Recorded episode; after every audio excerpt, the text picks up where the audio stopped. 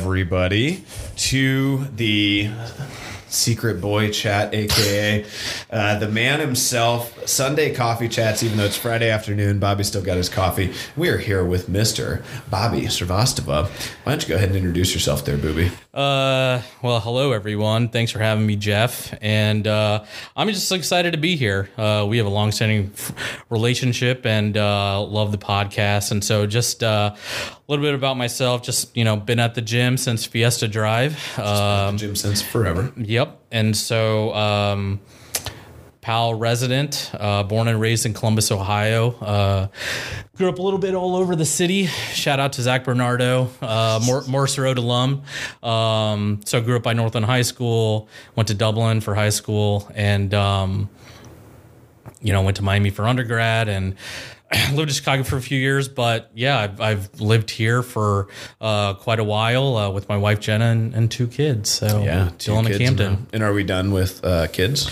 We just You know, I just went and visited my friend's newborn today, and I text Jenna the picture, and I was like, "Hey, look at this! Let's do some more." hey, that's neat. Uh, but the factory's closed, so Yeah, I think we're I think we're gonna uh, expand the dog population in our house over time. Nice. Yeah, but I think uh, in terms of in terms of kids, we got our we got our hands full with the tube. So yeah, yeah, I like it. And how old's Dylan now? Dylan is uh, six years old now. Um, you know, per uh, off-cast conversations, six going on like fifteen. But Hey, um, we can get into we can get into the merits of, of kids dropping f bombs. yeah, I'm sure we're gonna get there eventually. So, We might as well just start there. um, so so and we can go into. Do you want to tell the story? Because I think you're going to tell. it better sure. So you know, our you know, I worked in K-12 at, at one point in my career, and Jenna did too, and that's how we met. And um, I got to tell you, like the bus is the bane of my existence. Like you know, and everyone kind of gets it, but when you have to manage it, you kind of see all the stuff that can and does happen. And so, you know, we've seen this movie before. The bus driver was off for a couple weeks because he uh, had a like a surgical procedure or something on his shoulder. So we had a substitute bus driver. That's always the best.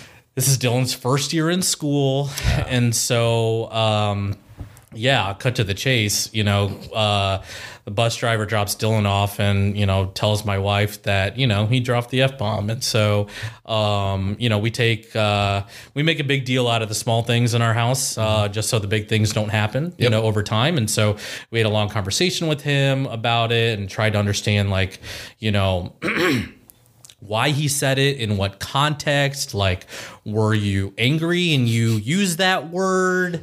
And so you know we're dylan is six but we're all still trying to figure out this parenting thing like what are the right consequences? You can't just take everything away from him over time right?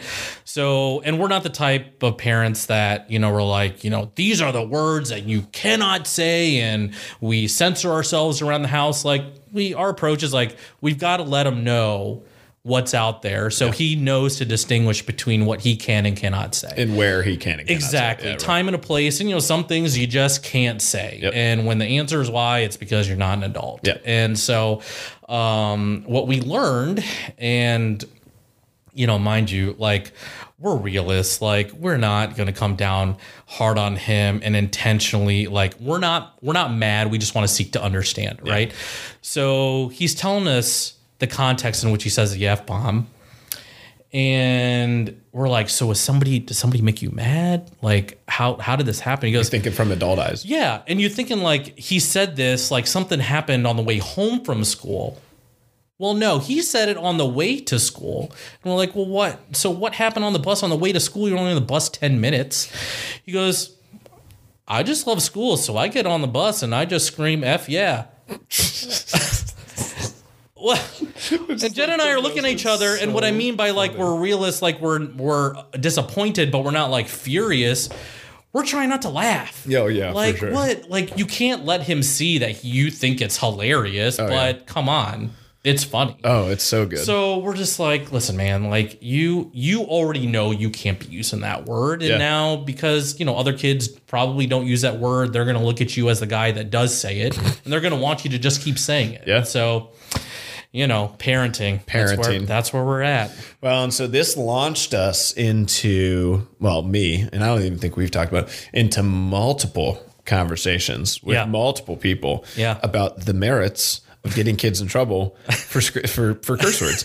And I I am like totally like in my opinion, if like it's one thing if he's like, you know, F you, you dirty effer and blah blah, Right. and he's like going hard That's different. hard at people. That- he's he was he's- born to the wrong parents if he thinks he can do that. right right and if like if he's harming another Right. person or making somebody you know feel unsafe or whatever that's one story and i agree completely that like you shouldn't be doing that but if we're using it as an expressive like if if you know if What'd you we're do? yeah if we're excited about it i'm like uh, he doesn't hurt anybody like and so I have this battle back and forth with school where I'm like, yeah, freedom of speech. Like, I don't really see the big deal. I don't think you can. I think it's weird that schools. So I, you know, I got a detention for saying for calling Grant an ass on our second to last day of school, and I don't know if the teacher thought I was talking to her or what, but I, like that to me, I was like, I'm 18. Right. I graduate in two days. I'm like, I'm not even sure you can get me in trouble for cussing in school. And and so she does, and blah blah. blah. And then it it was insubordination, not Yeah. not the word. And I remember just thinking, like, I had I had such a a hard time with that because, and especially at 18, mm-hmm. at that point, like it's a different story. Oh, for sure. Even when I got in trouble for my language all the time in high school. Right. Like I don't All the I- time. So this is the thing for me that I have such a hard time with is uh there it's like it's like this that forced conformity where it's Right. like no like you this is what you can and can't say in in this place and in that place and Right. all over and then I'm a full-fledged adult now Right. like and and I openly curse when and where I want to Right. and it's one of those things where it's like yeah, yeah, I pick and choose for sure. If I'm speaking at school, I'm not going to drop it. And you and I learned that, but you it's almost like they force um, an undisciplined relationship early in life. And Right. like and it just kind of drives me nuts because it's like there are times where I want to be expressive and I'm gonna use that stuff. Well, and you know, he's uh, Dylan is such a good kid, and um, of course, like I would say that I'm his father, but I, you know, I think No, he is. I, He's a I- great kid. I mean, he he's such a good kid, and he wants to help people, and you know, like we had parent teacher conferences this week, and like honestly, like academics are important to us, but like at the end of the day, our focus as parents right now are ensuring that like his social skills are being developed and cultivated. Right. And so, um, you know, I go to go to the conference and she's telling me like how how great he's doing in certain areas academically. And you know i'm just like yeah that's great. And she's like what are the things i can help you with? You know as a teacher.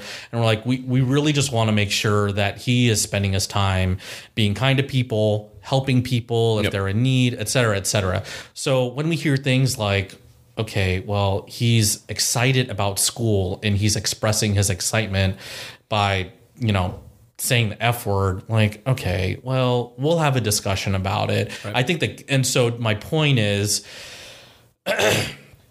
when this sorts when these sorts of things start to repeat, then we're not talking about the F word anymore, right? We're, we're and we're not necessarily talking about compliance either. It's like uh, we're just talking about you trying to on you needing to understand where and how you need to behave yourself in certain settings. And right now at six, I mean, his environment changes all the time. Right. Whether it be and everything's new. So basketball, this is his first year doing it. He did baseball last year. Now he's in kindergarten, but he's not going every day. So, you know, we're in Jen and I don't have it all figured out. You know, we're we're trying to we're trying to have open dialogue about where we both are with things that he does or does not do um, that we like to see him improve on. But he's a good kid, and we're we're we're just figuring it out as we Well, and go. you're both man. excellent communicators. I mean, I think between the two of you, you're both so so thoughtful, so clear and articulate and consistent. That's like, and you can already see that coming out in him. So Yeah. he just got to figure out how he can throw the f bomb into being articulate. you know? Yeah, yeah. Well, you know,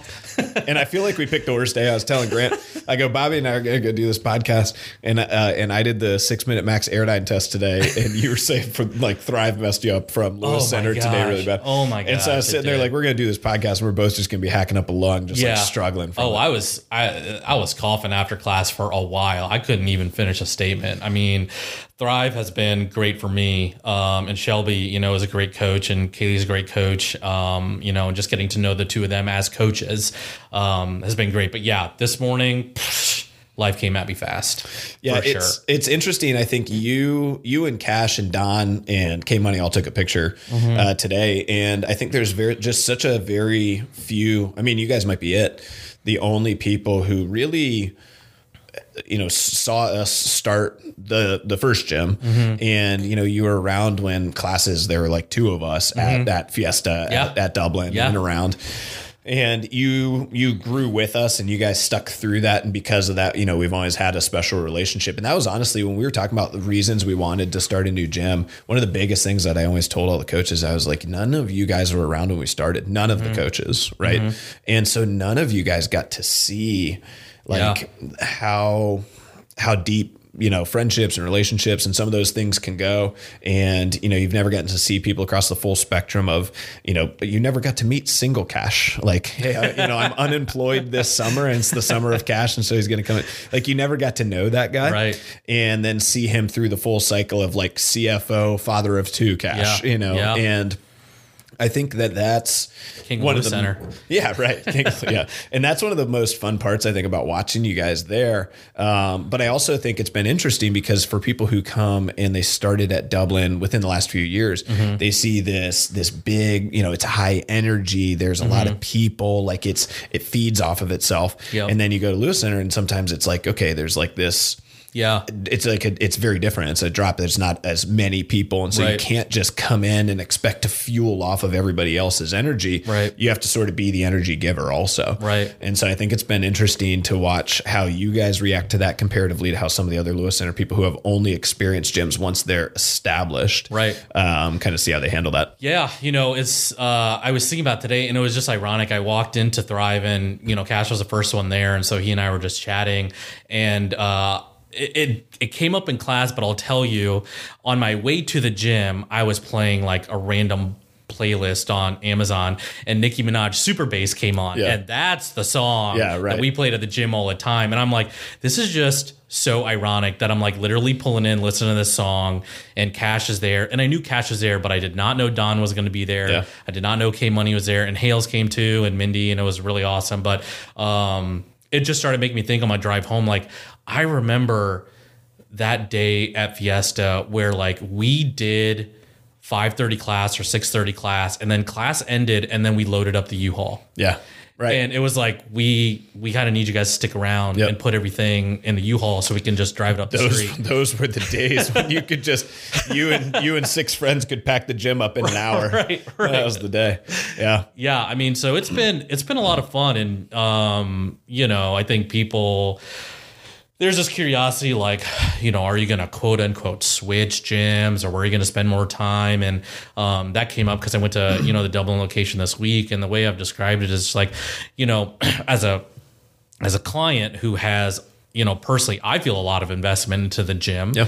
um you know it but but in its simplest form as a client i've been coming to this building for eight years Yeah, right, right. you know and i'm like just going to lewis center for me is like i get to still have the friendship you know programming the friendship culture Yeah. and i just need to change the scenery Yeah, right. you know and so i'm like you know listen there's no way I'm missing out on Spike Ball this summer Yeah, at, right. uh, on Friendship Beach uh, on Reflections Drive. But um, it's been fun, you know, and it's been fun. You know, I've known uh, Shelby just through class for a couple years, but like I've never seen her as a coach, and it's been a lot of fun. Yep. Um, just going in and be like. Hey, I'm ready to learn from you today. I'm excited to learn from you Yep. today. And um, seeing other coaches, like, uh, do you know the the joke that Brian and I have when we call each other best friends? No. So we call well, the punchline is we call each other best friends, um, but it's because for as long as Brian was there, for however it happened logistically, my first class with him was his last class before he moved Nice. and we were like how how has this happened that like we don't know each other Yeah. This is our first class but it's my last class. I'm Yep. literally leaving after today. And so whenever we see each other we're like oh best friend brian. Yeah. oh best friend bobby. And so now being able to do build with him is awesome because he's such a great coach. But yeah we did not know each other that well whatsoever. So Well, and he's a guy too where and not too dissimilar, you know, from yourself, I think, where I think you guys at first are when I see you guys meet new people, you're you're not funny right away, but you're two of the funniest people I know. And so I'm always like Mm-hmm. He's a funny guy. I'm always excited to like watch you guys just kind of get to know each other more. yeah. Because you know that that sits under the surface. Right, like right. this- it's like Don's the same way. Yeah. Don comes in, you know, his Fiesta story is legendary. Comes Yeah. in, we were we were not zoned properly in Fiesta, and Grant was like losing his mind, and we're looking up all these zoning regulations and zoning problems. And I'm like, dude, we're at the corner of Franklin County. No, no one's ever going to come out here and bother a gym where we're paying seven hundred dollars a month in rent. That's like six hundred square feet, and we have like twenty people working out. No one's going to come out here and bother us about zoning, right? Right. And I hang up the phone with them and I go in that evening to coach the one class we had in the afternoon. And this guy walks in in a with a shirt and tie and in a in a briefcase. And I go, Oh my God. I go, Are you are you a lawyer? Little did you know. And he goes, Well, yeah. Why? And I go, Yeah, what what'd we do? You know, and like just I, I'm like, we're caught, we're screwed, we're doing you know, we didn't file something right. He's coming, he's gonna fine us and all this stuff. And he goes, So you guys work out here, right? And I'm just like, Yeah, still not knowing. And he goes, and it's like this weird, awkward moment. He goes, So can I work out? And I go, Oh, Yeah. hell yeah, man, let's go. And so, like, he ripped off his shirt and had tattoo and nipple rings and all this fun stuff. And uh, we get to know Don of the, and curtains sudden, unveiled on the curtain unveiled, podcast. that's Now it. you know. and uh, no nipple rings anymore. And, um, and so, man, yeah, it was, uh, yeah, it's kind of legendary. You know what story I told the other day was the, um, the supercomputer 5K day. Were you there? I don't think so. Oh, okay. So, do you remember supercomputer and computer? Uh oh yes. Yeah. Yeah. Yeah. Yeah. Yeah. Yeah. Yeah. So, um, so the day we ran a 5K, Yeah. we programmed it in class to run a 5K, and we did it along Fiesta. Now that I think, yeah, I'm pretty sure it was a 5K. I don't think it was a 10K, but it was a long. It was the longest run we've ever done, and we've never done it since. I was not And the reason that. was computer walked the entire thing. And dude, it's like I reenacted how he was walking the other day, and it's like my absolute all-time favorite uh, favorite Fiesta story.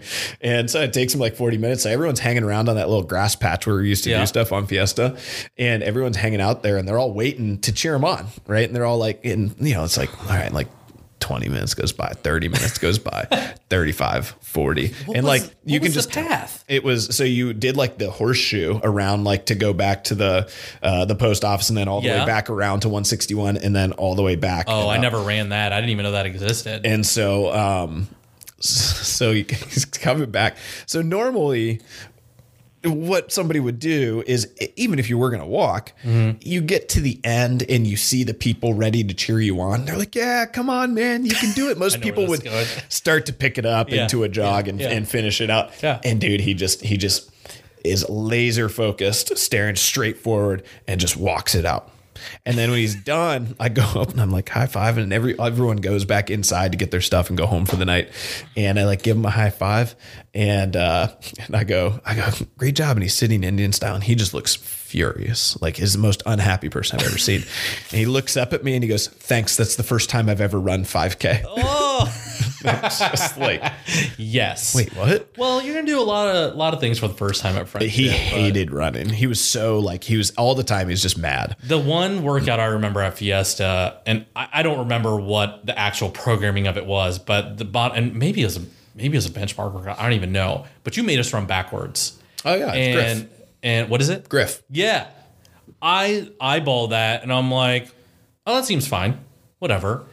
And then halfway through, like going down to the uh, post office or that stone and Yeah. coming back when we were supposed to start running backwards. I mean, halfway through, I mean, I thought my calves were going to burst. Yeah. And literally, it hurt pressing down on the gas pedal going home. Yeah. And that was probably I mean, it was still nice outside, so it's got to be. It was probably only like the second month at the gym. We were only there for like five months. Right, right. Yeah, it's it's I only remember that workout, and I remember you, we did uh, uh, fight combat like my third workout, and I'm like, I don't know if this is gonna last. Yeah. In Fight Bad, I'm sure in there logistically it was a nightmare. Well, yeah, it was just like literally musical chairs. We were Yeah, just right. like literally walking to the next station, and at the end, the other person would just walk down the entire row of equipment and then get ready to do, do all over and it's again. so funny you know i crack up now because even the even lewis center has so much space and dublin has so much space Yeah. and i try to tell people i'm like we used to run classes where we would squat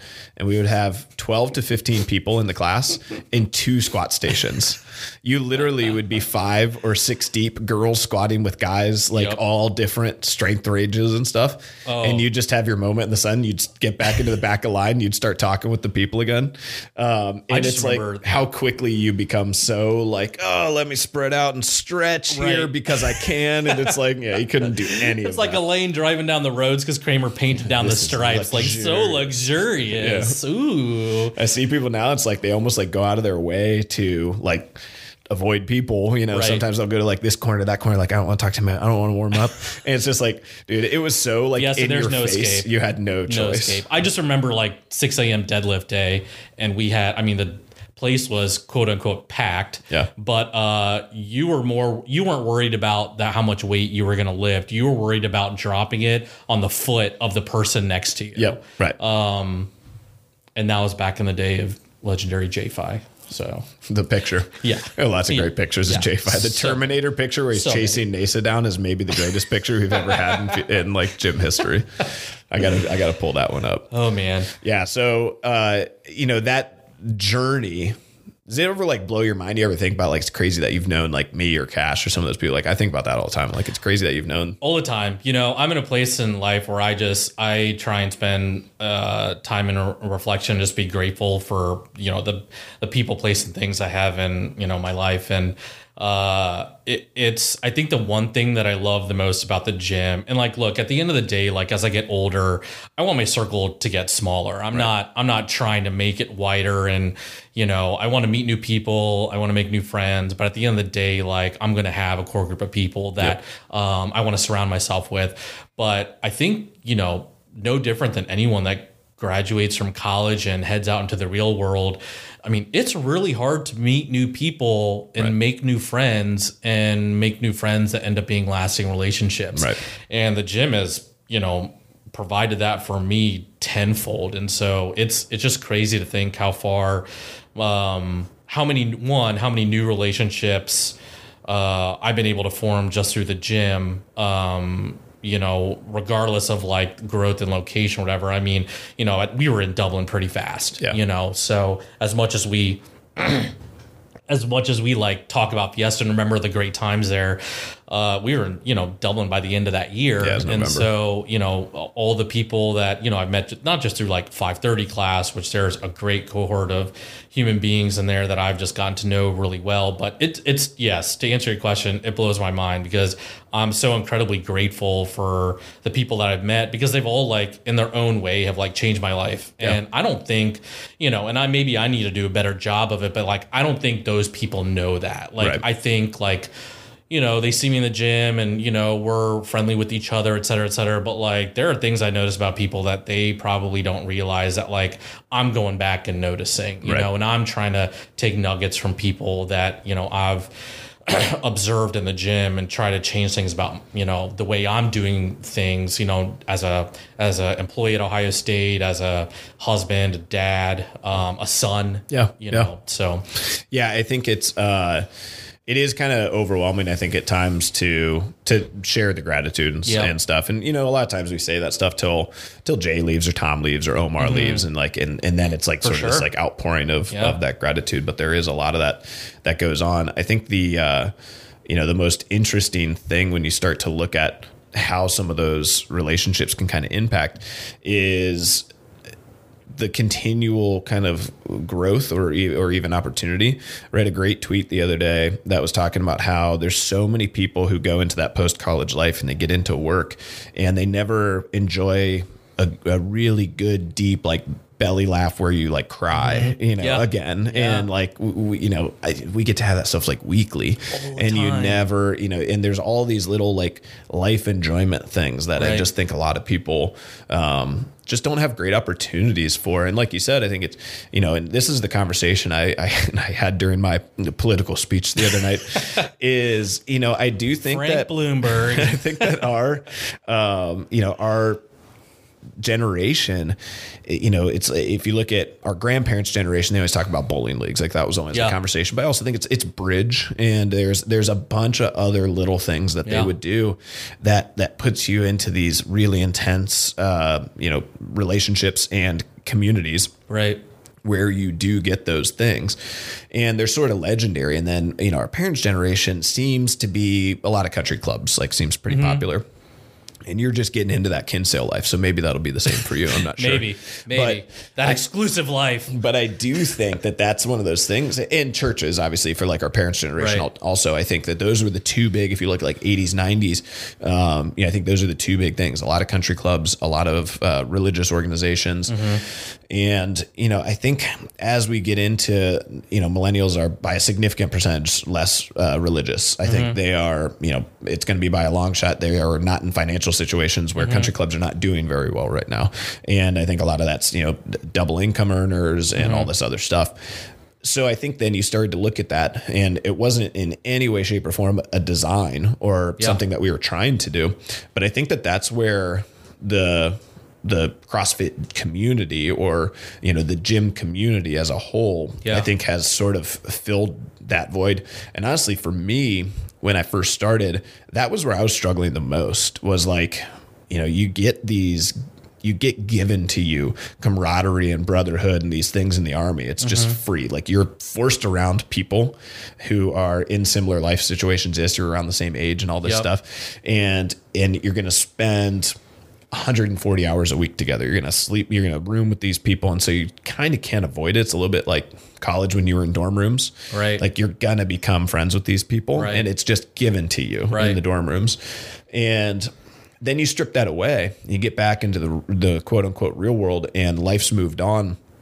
And I think it gets it, it was really hard for me at first to feel like that conversation for the first mm-hmm. time ever in my life is like. Ah, How am I going to Yeah. meet people? How am I going to how am I going to find friends? Yeah, you know, was I was, you know, this week, um, you know, when I was at Dublin, you know, Liz Liz was holding me accountable. I can be a little loud after class. um, shout out to Liz. Uh, you know, I was, I was thinking about you know, the gym on the way home and that day, and I was just like, man, if you like kind of zoom all the way out and you just kind of look like you know it's a gym running classes you know throughout the day you know people show up they do that they follow the programming Yep. and they leave maybe some of them you know hang out and they talk whatever and i was just thinking like that morning I was like, if you think about it, like that. So the 530 crew is now like the worst kept secret in the world, right? Yeah, so like right. every everybody's jumping on board with that morning Yeah, right. life, and uh, proud of them for it. But I was just thinking, like, man, in terms of just like a business Mm-hmm. running classes, some of the quote unquote problems you might have to deal with at the end of like a 530 class Yeah. is people continuing to exercise. Yeah, right. Right. So we could that's a whole other conversation, right? Right, like right. what's appropriate, what's not appropriate, Right, what are people right. working on, whatever. But like a group of people that want to continue to exercise Yep. and then a group of people being too loud because they're, having so much laughing fun. and catching Right. up with each other. Like Right. that's incredible. Yeah, Right. Um, I try not to be too sensationalist about, uh, you know, my my personal ethos towards like our quote unquote insignificance as just like humans. You know, like we get Yeah. this we get this short fin- Yeah, Yeah, right. Like I we get this short finite time on the earth, and I think we take shit so seriously. And my thought process on that is always very. I always try to keep that stuff front of mind so that it's just like, look, what are the problems that we're getting worked up about? Mm-hmm.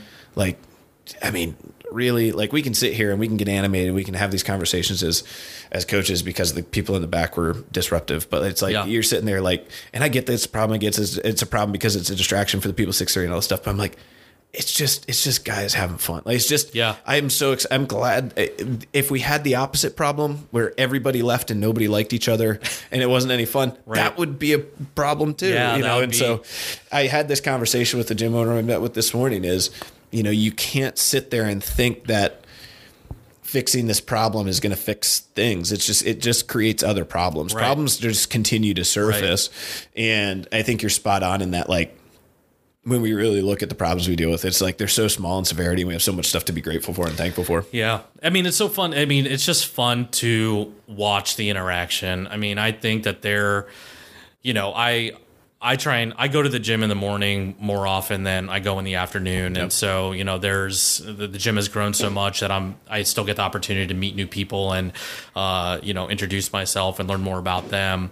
Um, but you can see, you know, in in different pockets of the classes or just in the class itself like the culture that's been built you know? So like there's a community now throughout the gym where people are texting each other about when they're going to the gym Yep. how they're feeling about the workouts now that we can see them for a whole week thank you for that Yeah. uh badge unlocked We can we can talk about we can talk about that fight. We need to get Um, We- Maddie and Cash on if we're going to talk about that you, fight. you though. guys we won the war against Oh man, yeah, and those guys don't know how much of a uh, how much of a campaign you guys launched and how how methodical and thoughtful and long lasting that campaign. I and so, for it. those of you guys who like the the weekly stuff ahead of time, you really should just write a thank you letter to the this group of guys that we've had this group chat running. How long? A group chat's been about probably six years now, maybe um five years. I, don't think, know. You know, we are probably I mean, at least Dublin. a few years, which is Yeah. significant in and of itself. Right. I mean, and again, like think about that. There are people that met at the gym and forget the mode of communication are talking to each other every day. Yeah, right. Every day. Right. And supporting each other and, you know, finding out what the schedule is like for the rest of their week so they can see each other Right. and work out with each other. I don't know. It's just a beautiful thing. Yeah. I love it. Yeah, it's uh, it's. it's I, I think back to the original time when I had when I gave the 8 p.m. preview for Beyond the Whiteboard, and then you remember when I had to take it away. Yeah, yeah, and you held my fitness hostage. you're, you were, So- uh, you wanted the quid pro quo on that. Right, right. Um, and you just think back to those and just how. I don't know if I want to say hardcore I was, but just how I was like, I was like, I've got to get, I've got to get people to to understand, you know, this and that. And I was so passionate about it, and I wanted it so badly. But I, you know, and I was doing things like blogs and newsletters and all this stuff, and I just I wanted people to to get the most out Yeah. of their out of their fitness and all this stuff. And it's funny now because right when I did it, Matt, I think Matt said in the chat, he goes, he goes, look at how soft you've become. Yeah. And I was just like, ah, I'm just, I'm, I'm attacking, I'm trying to attack it from a different You're not way, soft. I I think at the end of the day, you um, want to you want to help optimize people's lives, and what you thought was great at the time, you have a different perspective of it now. So it wasn't it wasn't like oh back then when you know you were were not releasing the workouts. I mean, I think that at the time, based on where you were at as a gym owner, Right. that's what you thought was best for um, the clients and you know perspectives evolve you know Yeah, and right. so i mean rest peace drake radio. I mean we'll we'll that's that's another sore subject but we won't go there today.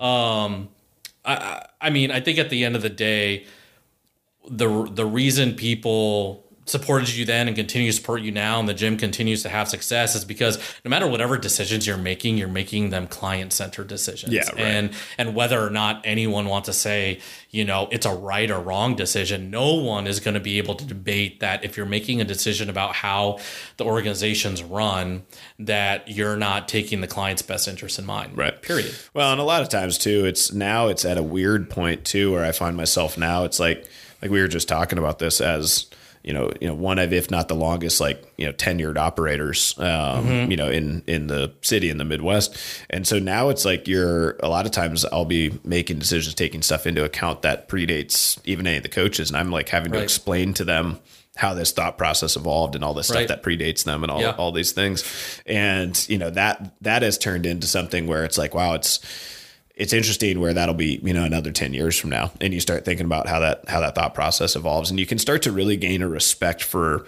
um, for somebody like a like an urban meyer like a nick saban or somebody like that where like they're you know people always joke about you watch that nick saban and Belichick documentary Yeah. and you're just like these Yeah. guys have forgotten so much more than people know and people say that and they, i think they say it lightly Mm-hmm. and they're like no legitimately like they've literally forgotten like i i as i was just telling that story i forget i mean i'm pretty sure i know why i took away the 8 p.m preview Mm-hmm. but like I don't really remember the exact situation. I'm pretty sure Right. I, I programmed something that I really wanted people to do because it was what was best for them, and then everybody cherry picked and nobody showed up, and I got real pissed off about that. And um, and I was just like, you guys understand, like you need to have well rounded fit. You can't just show Right. up on one rep max back squat day every single time, Right. And then you know skip running, skip the Right. skip these other things. They have value in your health and fitness, and like and like I just was like, I was like, I've got to like beat this home. I've got to drill. I've got to talk about it, and um, but like I don't I don't remember the exact situation of the workouts or anything. You just kind of know in the back of your head, Right. like we tried that, and then you realize like, but it's where did I fail in that? Like I think that's the thing is now I just take accountability for everything. It's just like Right. where did I fail in that? And you know where I failed in that was I didn't do a good enough job talking on an individual level the value that the program or the workouts have for Yeah. every individual person. I also didn't do a good job at the time of you know realizing that there's different people there for different things and all these other things. So Yeah, and like I said again, like where we all were at our own, you know, time back then with what we thought needed to be a priority, whether it be running a business or what we think is best in terms of, you know, approaching workouts or approaching nutrition. I mean, look, we did paleo challenges for how many years? Yeah. And now we don't do them, right? Because Right. at the time, we slash you thought that that was the best thing for the gym Right. right and so again can, anyone can debate whether or not they think that was a right or wrong decision Right. but no one's going to debate that the the reason behind it is to you know help the members Right. you know live better lives Right, So- right, yeah, yeah, yeah. So it's uh, the the progression when you really think back to a lot of those things has been so interesting. It's I think a testament to to all of you guys who have stuck around forever. I think that's the biggest thing. That's like it's like I mean, man, I screwed all that shit up, and you guys kept coming. That's what I was talking about when I was giving you guys your five years back, five year bags this year at the Christmas party. I was just like thinking through, and like sometimes I'm handing those bags out, and I'm just shaking my head, and I'm like how like why the hell did Lisa Guzik keep staying? Like I just don't like I screwed up so much stuff and like I, I love her at such a deep level that's really hard to explain to people because I was doing so many things uh you know wrong i guess. Like i would look at mm-hmm. it i would look at myself i would judge myself and say i was doing it wrong. You know and i tried to be easy on myself and say like i was just making the best decisions with the information i had at Right. the time. But it's just like but man like you know it's like it, it's amazing that you guys you know stuck through that Well, stuff but I, I mean, I think the reason the people that are still around that were, you know, that joined when the gym first opened, you know, I think it's because at the end of the day, like the whole, the whole, like, you know, people talking or exercising or whatever, like, we have a place where we feel safe, we feel supported, Yep. we feel like we're getting uh, you know elite programming um, we're showing up we're doing the work we're getting coached uh, you know we have good relationship with our coaches they know who we are they know about our family Yep. so you know whether or not we're listening to drake or whether or not we're doing the paleo challenge or not. We're opting in we're opting out. At the end of the day if you zoom out like it's adding value to our lives in a way that other places just aren't period and so i'm not up on the drake joke by the way i feel like i'm i feel like i'm I, getting th- I think didn't you hate Drake Radio that yeah drake drake's terrible Tara? yeah. he's the worst to work out to yeah no I disagree No, I'm- Drake's Drake's like in that. He's like that. Now I will say, Omar had a couple of Drake songs in his wedding video that I didn't even necessarily know were Drake songs that were, that are really good. And I don't I don't think he's bad by any means, but he's in that new age of rappers that are like a little bit like they're a little bit like slower and like that's just not the vibe that I feel like I always so I I if I have one ability, I guess you would say, for lack of a better way to put it, one like sixth sense that like Yeah. I feel like as a gym owner, like helps me be a good gym owner is I'm like acutely aware of, you know, I think that it might even be a sign for like acutely aware of people suffering. Like I feel like I can just like watch into a crowd and watch somebody and be like, that person is not having a good time. And like, or that person's not happy right now or whatever. And like, and, and when I start to look around and everybody's that way and I'm like, this music sucks. It's amazing. I'm, I'm just How like- dare you? I'm like I've got I've I've got to be I got to hit next. I'm sorry. Well, I got to we, next we you. have certainly evolved from Nicki and DMX, from you know to Drake Radio and Pandora to Fit. Uh, Fit Radio is great. Fit Radio is great. Yeah, I you could get it. me on DMX Fit Radio. I'm all for it. DMX to me doesn't make a big difference. If there's kids in in the environment, Yeah. it can be Yeah. a little aggressive, maybe. Oh, for sure. Um, but, but- again, back to the f bombs. Like, Right. Yeah. hey, let's just tell them. I don't think you learn that stuff from music anyway, really. I mean, it like I always remember so, you know, my first CD was Offspring Smash and it was highly explicit. If you go and listen DMX back was my first CD. Nice, was it really? I love it. Um, and so It's Golden Hell is Hot. Yeah, it's a great CD too. Uh, so when you go back and you listen to that, you're like, man, this is really, really adult. And my parents had no idea at the time, like what I think explicit lyrics was, and music Mm-hmm. really wasn't that for them. I mean, you know, my mom's favorite bands like the Beatles and Sure. Mm-hmm. the Eagles and Fleetwood Mac and some of these places. My dad's like Pink Floyd, and like those pieces, people Yeah, are yeah, never yeah. having those those types of lyrics in there, and. uh and so when you when you look at that, I think it was maybe a bit shocking, but like I never came I had no clue what they were saying. Like I never came out of it and just Right, like started. same, yeah. So Yeah, I totally get it. I mean, I'll listen to any kind of music. I love all genres except country. Can't oh, do it oh, just write it, Liz. unless it's well, and write at Jenna too because she loves country. I mean, that Dan and Shay tequila song is my jam. Beyond that, won't listen to anything. There's else. some good. I mean, you, you, I think you can find a couple country songs that are your jam. That like Yeah. it's kind of hard not to like them. It's possible, But definitely, I would say as a genre, like especially the real twangy, um, you know, stuff that's easy to make fun of. You know, my people just we're not we, we're not into the country stuff. That's okay, but everything else is fair game. I'm I'm in. So let's talk about Jenna. Let's talk about how you you were told yesterday that you outkicked, outkicked your coverage. Yes. it's one of the first things I said to Yes, you. by Um, by by an uh, by an unnamed very important person in the community. So So when I uh, when I first met Jenna, um, man, it, I mean, it was probably relatively early on. I mean, I would probably say Yeah. within the first year. Yeah, yeah, yeah. And um, and I forget where we were, um, but like immediately, uh, it just like look at Jay, and I was like, dude. Bobby's wife is like gorgeous and like the nicest human being I've ever met in my whole life. it's crazy, Yeah. right? And it, I was just like, and so immediately you got put, you got filtered into this folder that I'm now filtered in, which we were talking about before, which is Yeah. we're we're in the group of people who have uh, wives who are maybe too attractive for us, and everybody likes better than us. And so like you start to look at Yep, that, and it's just like, me. yeah, it's like And I wear my badge proudly. I do too. Yeah, it's uh, I'm I'm very very proud to walk around uh, with just like uh, you're smoking hot. I love you. You're really fun. Everybody likes you. You smile a lot, and uh, and I feel like we both get to share in that. Well, I think it's. Uh, I mean, Aziz, you know, did this bit a long time ago in one of his like earlier specials, just about like the institution of marriage, Yeah. and how if you like really think about it, it's kind of crazy. Yeah. Um, and that's how I think about it when I think about like, you know, when Jen and I first started dating, and uh, you know, we we started dating in January. I proposed in December. Yeah. So you know, life came at us fast, and I and it was really because going back to the Aziz thing, you know, there was a point where I'm like, you know, I, I'm proposing. Yeah. And uh, and she said yes. And in hindsight, I'm like thinking like, man, this incredible woman, gorgeous, smart, um, you know, gets along with all my friends. Yep. Um, and I had a pretty, cl- I still have a pretty close group of college friends, you know, and she got the chance to meet all of them. I'm like, she's basically saying, like, yeah, I think I'm gonna, I think I'm gonna spend every single day with you for the rest of my life. yeah, right. And I'm like, and I'm, I'm thinking like, me? Really? you, Jenna? All right, let's, I'm, I'm in. I am in. I'm in. Yeah. Let's do this. Yeah. So, uh, yeah, we've been married um, eight years, eight and a half years, coming up on nine.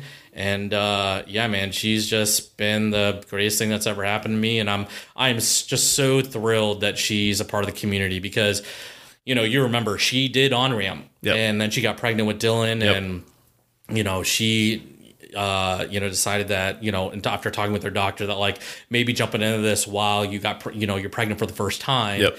uh, maybe not the best thing you know time happens and years passed and that was our you know dylan's our firstborn and so um life got hectic but i think uh you know continuing to have the conversation with her. And honestly like i didn't have to do much convincing at all. Like like i said the community is so strong. I mean it's magnetic. You you meet just a couple of people. Whether or not you have anything in com- remotely in common with them or not i mean i didn't really have to do any sort of quote unquote selling on getting her in. Right. um and she's loved it. And she's you know telling me when she's going to class. And so we're working out our schedules and now dylan's going. Um, and been working with liz for a year or two now. And so she's just been incredible in managing you know her career as a teacher um, and coming home and you know supporting you know our two kids and me. Like she's just been incredible. So. Yeah, and we're gonna get there's gonna be a future time frame where we've got LaMonica at Dublin. Mm-hmm. We've got Srivastava at Liberty. I think, right? Mm. Don't you go to Liberty? uh, yeah he'll be going to liberty Liberty. Yep. Okay.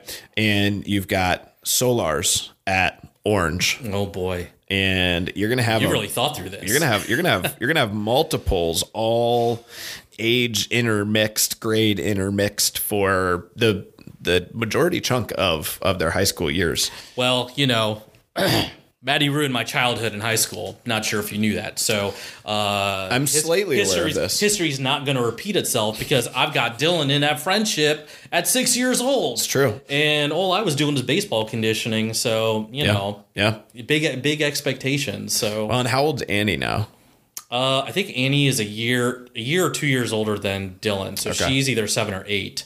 Um, and then. I don't. I don't think I know how old Matthew is. I think he's he's younger probably four, splits them yeah four or five. Yep. Um, but hey, you know, if they meet on the baseball field, I'm I'm just gonna go Friday Night Lights and be that, you know, jaded dad who you know wants his son to be successful to Shut up, LaMonica! account for Shut my childhood experiences. Damn you, LaMonica!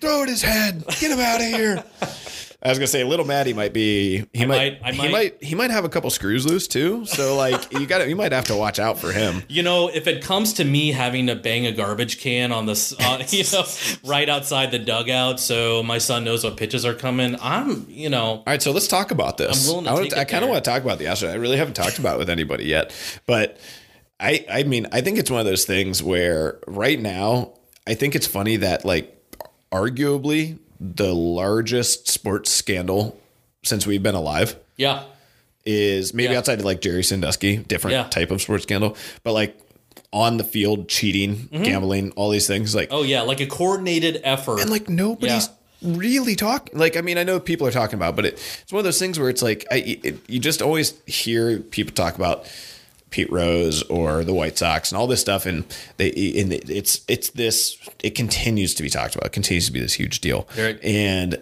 and like we're living in the middle of this and be, i feel like i feel like a lot of it's just because of like social media and these ac- access that some of the like the commissioner has Mm-hmm. to people and some of the astros have to people and just the way it's all being handled is all just very very very very weird to me Well, I just think so. The Astros thing, you know, is ha- has happened. It's happening. I think at the end of the day, like I had kind of made peace with the fact that they were cheaters, and you know that their their punishment is going to be trying to survive this season. Oh, it's yeah. it's going to be a really rocky season for them, and I'm here for it well and I can't wait. But the thing that sent me off the cliff was uh, Manfred's comments. Oh, yeah, for sure. And just the fact that like he's calling the title a piece of metal, and that it's futile to you know take it back and that the punishment will be that everyone's just going to remember what happened in 2017. Yeah. What? Are, Yeah. What the fuck are you talking about? It's so bizarre. now we know where Dylan gets the F bombs. Yeah, so, right. um, can I say that? Do you have to dub that? nope. Um, I'm not dubbing anything. so that's just where I'm at. I'm just like, man, it's one thing for you know a team to have a co- one of the most elaborate, coordinated cheating efforts that, and it would be one thing if they didn't win the World Series and got caught. right. They cheated and won the World Series. Right. Right. And then the commissioner's like, why would we take the title away from them? Yeah, Like, right. psh, isn't the punishment of them having to live with the shame Yeah. enough? Man, get out of here. I like so I'm one of those people where like I want conflict and drama in and around this in the worst Bring way. it. Like Yes. so I like for me it's like if I start like I you'll get me. I will tune in to Astros baseball games. Yep. If like pitchers are just gonna start throwing at their heads every game. Yeah. Like and just like anytime Altuve's up, people are just slinging 95 mile an hour fastballs at his head. Like I'm in. I'll watch it and I won't get sick of it either. Well, did you even hear him say that? Uh, you know, if anyone beans the Astros, that they're going to be suspended. What? How are you? How are you making that rule? Right. And that's like so that's the thing to me right now with sports. What were we watching? Um we were it was something I mean not too long ago where we watched uh and the oh the the pass interference in the NFC championship game not too long ago. and yeah. like all I all I live for, all I want is I want coaches and players just say I don't give a shit about how much you're going to find me. I am going to go out there right now and give the most legendary press conference of all time. And I'm going to tear them apart. I'm going to tear the NFL apart. I'm going to tear all of it apart. Like I wanted, I wanted so bad. I wanted Ryan Day, you to become a legend in my mind. You would become my guy. Like I, I would have been, I would have been all in on you. Right. If you go in after that Clemson game and you're like, well, we got screwed basically because they were like three of the all-time most garbage calls by amateur refs that I've ever seen in my entire like just go bananas. Just be screaming up a storm. Anybody who asks a question, like just be like, wouldn't have mattered if that would fall if that it was a fumble. It was a fumble. It was a They- fumble. And what would be like, epic if they pulled like a Sean Payton, where he just like wheels in a bunch of cash, like he did before the playoffs started, Yeah, right. and just went off Yep. on his whatever his perspective is, and just left the money and said, "Here's for my fine," yeah, right. Here you go. Yeah, take and it. just and just mic drops and walks out. Yeah, yeah, that's- it's that's what I wanna see. interesting Year. Yeah. Well, I personally, as an Indians fan, I really, I mean, I don't think it's going to happen, but uh, if John Adams starts fucking with them during the game and starts doing like offbeat drumming while they're uh, at Oh, bat, that would be so funny. yeah, right. And that's the thing is they're just wide open to being trolled. I feel like, Right, and that's got to be the thing. Oh That's like man, the yeah, most it's important. they're all eyes on the Astros this year. Yeah. So- Well, and I feel like when they get to the point where, like, you almost hope in some capacity that, like, I don't know, if it was me, if I was one of those Astros right now, like, eh, do you, do you even What do you want do? do you keep playing? Yeah. Like, I don't know. They're stepping in like Henry Rowengartner at bat. with Right. Just oh my god, oh my god, oh my god, oh my god, oh my god, oh my god. Such a good reference. Everyone's gonna be doing oh my god, oh my god, oh my god, oh my god. It's the uh, we were talking about that the other day. Um, what's his name? Uh, what's the, what's the tall weird dude's name? Marv uh, from Home Alone. Oh yeah, yeah, yeah, yeah. Uh, yeah. Hot ice. hot ice. Yeah, we were talking about uh, that guy's career the other day, and it's just like he's in that one weird Celtics movie, and then he's basically like rookie of the year in the Home Alones, and he and he's out, and like Well, wasn't he more of a director? I thought. Oh, I don't know if he is. So I think he, I think in terms of like the span of his career, he's. I think we'll have to fact check fact check this later, but I think he's directed a lot more movies than Okay. he starred in. all right, that makes sense. well, Tom will definitely be listening to this. Tom will let us know. Um, Yeah, exactly he'll let us on. know, and he'll be like, "Bobby, what are you talking about?" Like Right. it was literally just Home Alone's and Rookie Right. of the Year. Right. But I don't know. The Home Alone two brick scene and uh, him getting electrocuted in the basement are like, Uh, they're up there with my favorite scenes of movies. And what a what a great deal for that guy to be able to go next to Joe Pesci, who like is just like a legend. Dude, those two. I mean, every Christmas I watch those movies, and I'm just like these. Like we'll never be able to touch this in terms of holiday movies at uh, all. Like, like- I could watch that in the summer and be highly entertained. How do you make like the most grotesquely violent, like abusive movie of all time, and it's like a comedy? God, are we heading down a Jordan Peele discussion? Because that's where I think this is going. Jeez, oh my gosh. There's gonna be somebody that's like, I liked us. I liked Get Out. Parasite was artistic. No, it wasn't.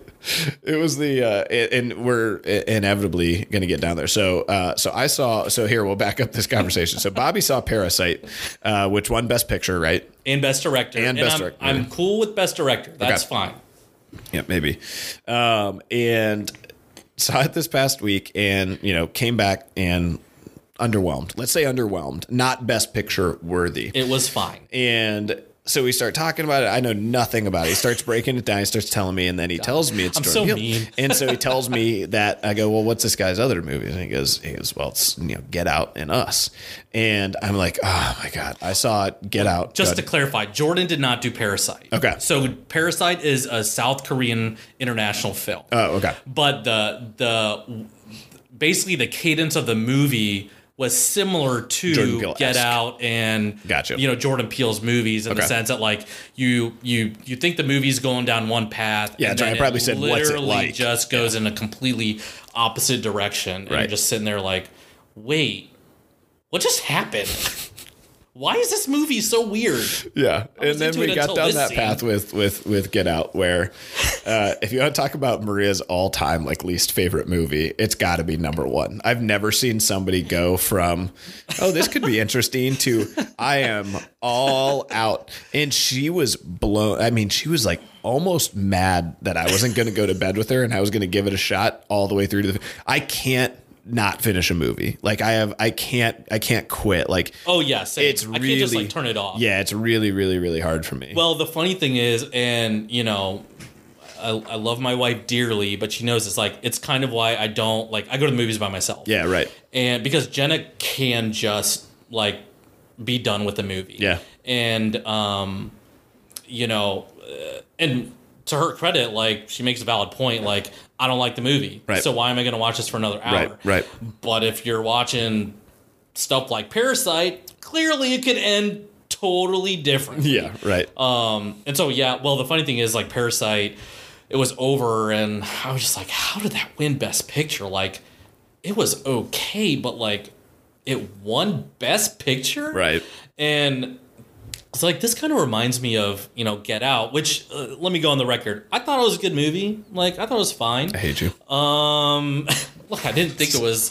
I'm not gonna watch it again. right. Um, but at the end of the day, I was trying to explain it to her, and she's like, "Oh, what's what's Get Out about?"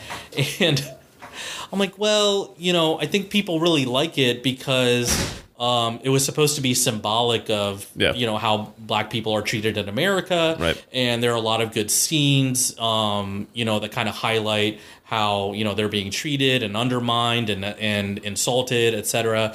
And so there are a lot of cool scenes like this. Basically, the girlfriend, you know, brings her boyfriend home to meet the family, and then it's basically just his experience being around, you know, a, a white family, and they have you know a party, etc. And you know, ultimately, like he has a sit down conversation with the mom, and then he gets hypnotized, and uh, you know, it's it- you know, there are a lot of different undertones. She goes, "Oh yeah, okay, that sounds pretty interesting." Yeah, and then they take him into the basement and they try and cut his head off, and he escapes and murders everyone They try to. It, you, Wait, what? Why? Do, why do they try to cut his head off though? Don't forget that part. because they want to swap his brain with the grandfather. Um, so the grandfather continues to live on in this black person's, you know, body. So he has a younger body. And she's just sitting there like, wait a minute.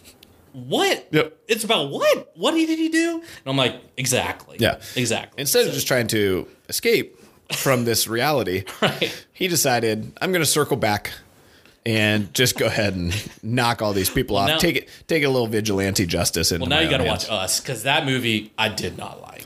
And Yeah, that was a movie that I wish I would have walked out of. The us description is Oh is absolutely We won't. I won't even give the spoil alert for Right. our listeners, like because I don't want them to go watch it. yeah, right. It's like don't but you're clearly intrigued. So don't you give me time and money. No, I'm not. It, the I got the gist of it. Yeah. right. Yeah. you got the main highlights. the uh, you know, and that uh, in a roundabout kind of way, almost brings us to Watchmen. Have you finished Watchmen yet?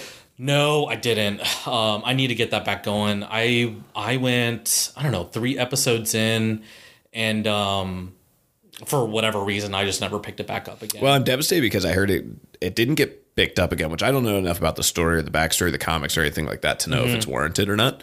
But I loved it. I thought the pace of it was so unique and different and and interesting and but but also kind of Yeah. weird. It's a little bit like a, little bit like the boys where like they have some of these moments so good. That was a great where it's it's like great levels of violence Mm-hmm. kind of intermixed with like some intriguing storyline and you know sometimes i'm i'm out on the like just random you know the i call it the netflix switch where they they know they have metrics on when you get bored and shut it off so they just boop tons of gore violence and or sex or whatever and all and like a twist and then all of a sudden you're back engaged Right. and you're gonna watch the next Right, episode right. and but i think when you start to you know kind of understand that pace and flow um what i look for then or what i really enjoy is is like different um or like top tier acting like billions um yeah. I'm which what did you put the other day on Bill- ahead of billions and you put something ahead of billions as your favorite show ever Uh, Mr. Robot. oh right Yeah, it is man. I mean, Sam Elliott, like he just he nailed it. That show is was so well written. I'm sad. You know, I'm sad that it's over, but it's one of those shows that's so good that like I didn't want to turn into Lost, Right. Where it's you know continually getting picked up because it's making money for everybody, Right. And then they just have to make stuff up that makes absolutely no sense until everybody's made so much money that we're they're like, okay, we're done. Right. We're, this is our last season, and then you make stuff up, kind of like another show that uh, was a huge disappointment um, with dragons. with dragons yeah, yeah yeah, Yeah. What a letdown. what a letdown what a, and so uh so in the chat in our chat Yeah. uh I going into the whole last season, Billions was staggered with Game of Thrones, and Billions had started a month before. So we were four episodes into season three or four, and they were so good. And I was immediately like, Billions over Game of Thrones, Billions Yeah. over Game of Thrones, Yeah. and I was like real verbal. I was like, "This is the, this is now taking over as my favorite show." And this is going into the last season of Game of Thrones, Right. and then after every night of Game of Thrones, which is on at whatever nine, and then Billions would come on at ten. So I would go super huge letdown in Game of Thrones, like, like devastatingly terrible. But then you had that, and then billions you. and Yeah. billions and, and Yeah. I would go to bed and everyone Yeah. else would have got they would go to bed after Game of Thrones all disappointed and I would watch billions and I'd be all I'd be like juice I'd be Yeah, like Billions is incredible. Billions is so good. Yeah. Um, when does it come back on? it should be soon Soon, right? Yeah. I just uh, started last season of Homeland two days ago, and that that was up and down, like season by season. they also have the worst season in television history Which one? the one with the daughter Dana Brody when they all started the Oh, campaign I want was to say it's like good. season I was three. almost hard out on that, and then the following season. I'm like, they then the, they rehired the writers watch the next watch the next season. It, I know. it- it's back to you know counterintelligence and actually Right. trying to figure out. so I know, stuck through foil terrorist. I just don't like her as a character. I think that's the hard part is she's annoying to me. She's like a she's kind of a whiner and a complainer and her facial expressions even bother me. Like I'm just kind of She does the she does the confused crying big eyes a lot. right. And- like I'm just, I'm just kind of out on her and uh, and like you wanted to respect whatever her boss is. I want to say it's So Saul. Is that but I'm not sure if that's right. Is it Saul? Saul, yeah, Saul I- Berenson. and I wanted, I want to say like you wanted to respect him, but then he just kept kind of like kept giving into her, and Right. like you sort of lose respect for him. And like I'm watching the show, I'm like, I'm like, I, I like the assassin dude that they hire, like he's kind of fun. Um, and then I'm, and then I just got kind of out on the show. yeah, well, and so I'm That daughter season, dude, I'm telling you, I want to go back and suffer through it. It is like I just remember like being like, why the fuck are you putting this girl Why is on the show? It's so bad, and it was so good. Like the first two or three seasons, two first two seasons, I think it is, or one or two seasons are are like epic. They're like legendarily Yeah. good, and then it just and then you kill kill Brody, and then it's just like. And and this is where you're gonna go. Well, I mean, that's what happens, man. The writers, you know, if they if they get start getting you know good reviews and they start getting renewed, like the writing, depending on how long the show goes, like it can go south for a whole season, just kind of like you know, uh, just like a dud, Right. And you know, once so now I kind of give shows a chance when I know that it's ending. You Right. know, so Mr. Robot, like I was always gonna watch that show no matter what. But um, I was all in on last season and Homeland too. Like it's the last season, whatever. Same with Suits. Like Suits was so bad, got so bad. Right. It was the exact same plot every single episode. Yep. Um, like oh.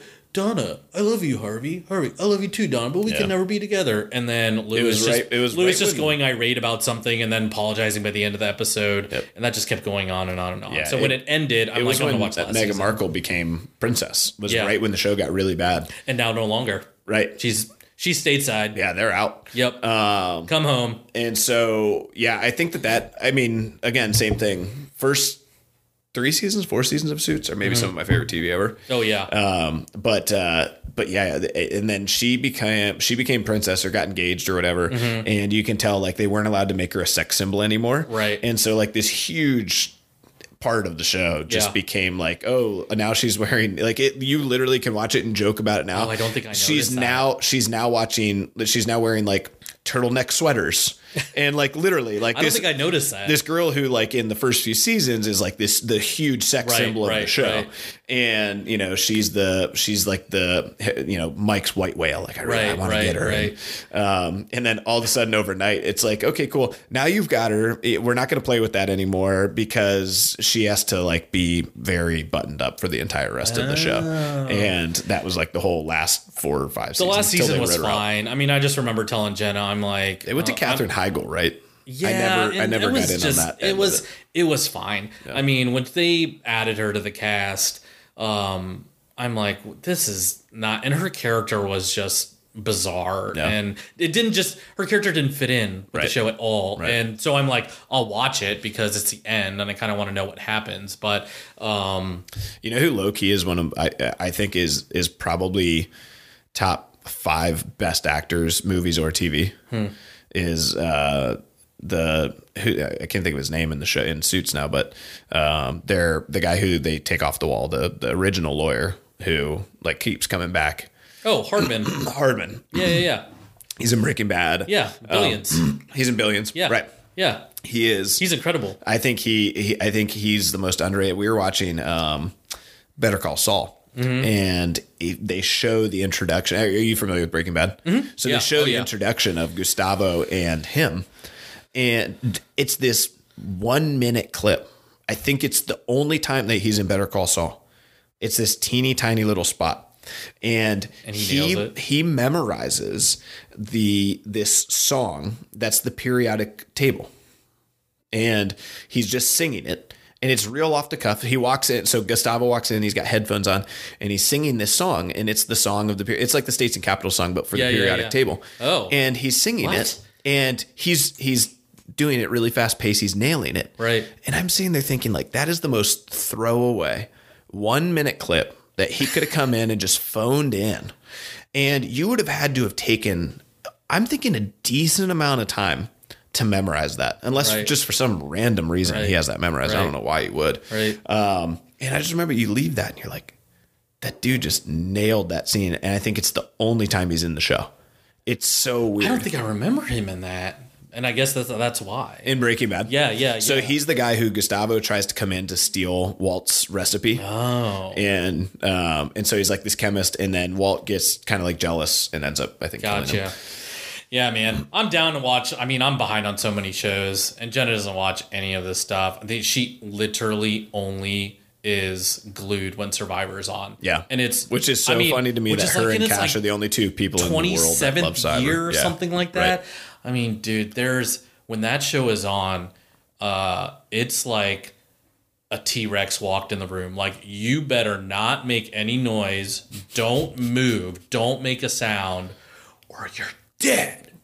Which so is- when she watches Survivor, like I just leave the room. Which is hilarious to me because it's not like there's going to be some big thing. Like it, the whole show is like bookends. It's like Right. here's what happened this last week. Let's get into a little fire. Then it's nothing, and then it's now there's fire at the end, commercial break, and then kick people off. I find it like sort of interesting, but you know, to each their own. Yeah. She she loves it, and she does not like watching TV a whole lot. Like she does not get into many TV shows or anything like that. She's crushing me in the number of books she's reading this year. But man, when Survivor's on, Right. All bets are off. that's it. Well, I'll tell you That's what. What's interesting. So our our you know chat, which we're in two chats together, maybe more, but let's say two viable, Mm-hmm. Yeah, like real chats that There you don't have to leave. Two, two marquee conversations that I'm not abruptly leaving. Abruptly leaving. Which Bobby, if you guys don't know, if you ever want to leave a group chat and you need some, come talk to me. You need some experience and you need some wisdom. Talk to Bobby because he is the king of just leaving group conversations, which to me now just cracks me up Hey, when somebody you know- decides somebody some some you know person decides, oh, I know what I'm to do. I'm to start a group chat with like 16 people. Wouldn't that be fun? And it's just like, and Bobby's going to be one of those people. Bobby just but just either says something real quick and leaves immediately, or just leaves immediately. Both of which are are just endlessly crack me up. Listen, I I respond respectfully, and then I you know go about my business and leave the conversation. Now, if you don't have an iPhone and you're hitting me with the green text, Oh, yeah.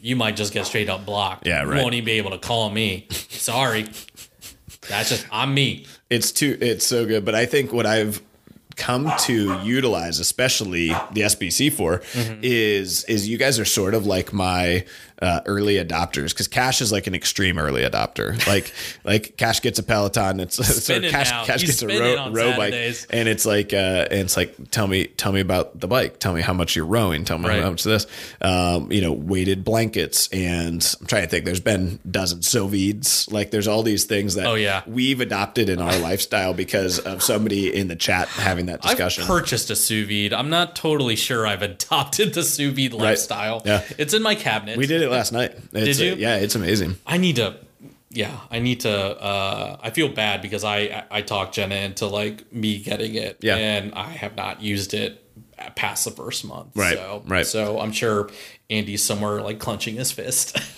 Yeah, well, and so we did the same. So my mom got us an Instapot in probably like 2016, and it's at in Hmm. yeah, the yeah, box. And so when we moved here, I purged like crazy. I sold like five thousand dollars worth of stuff on eBay. I was just like, I was just every everything, just eBay, eBay, Facebook Marketplace, eBay, eBay. And it's, I mean, like there's stuff you have sitting around.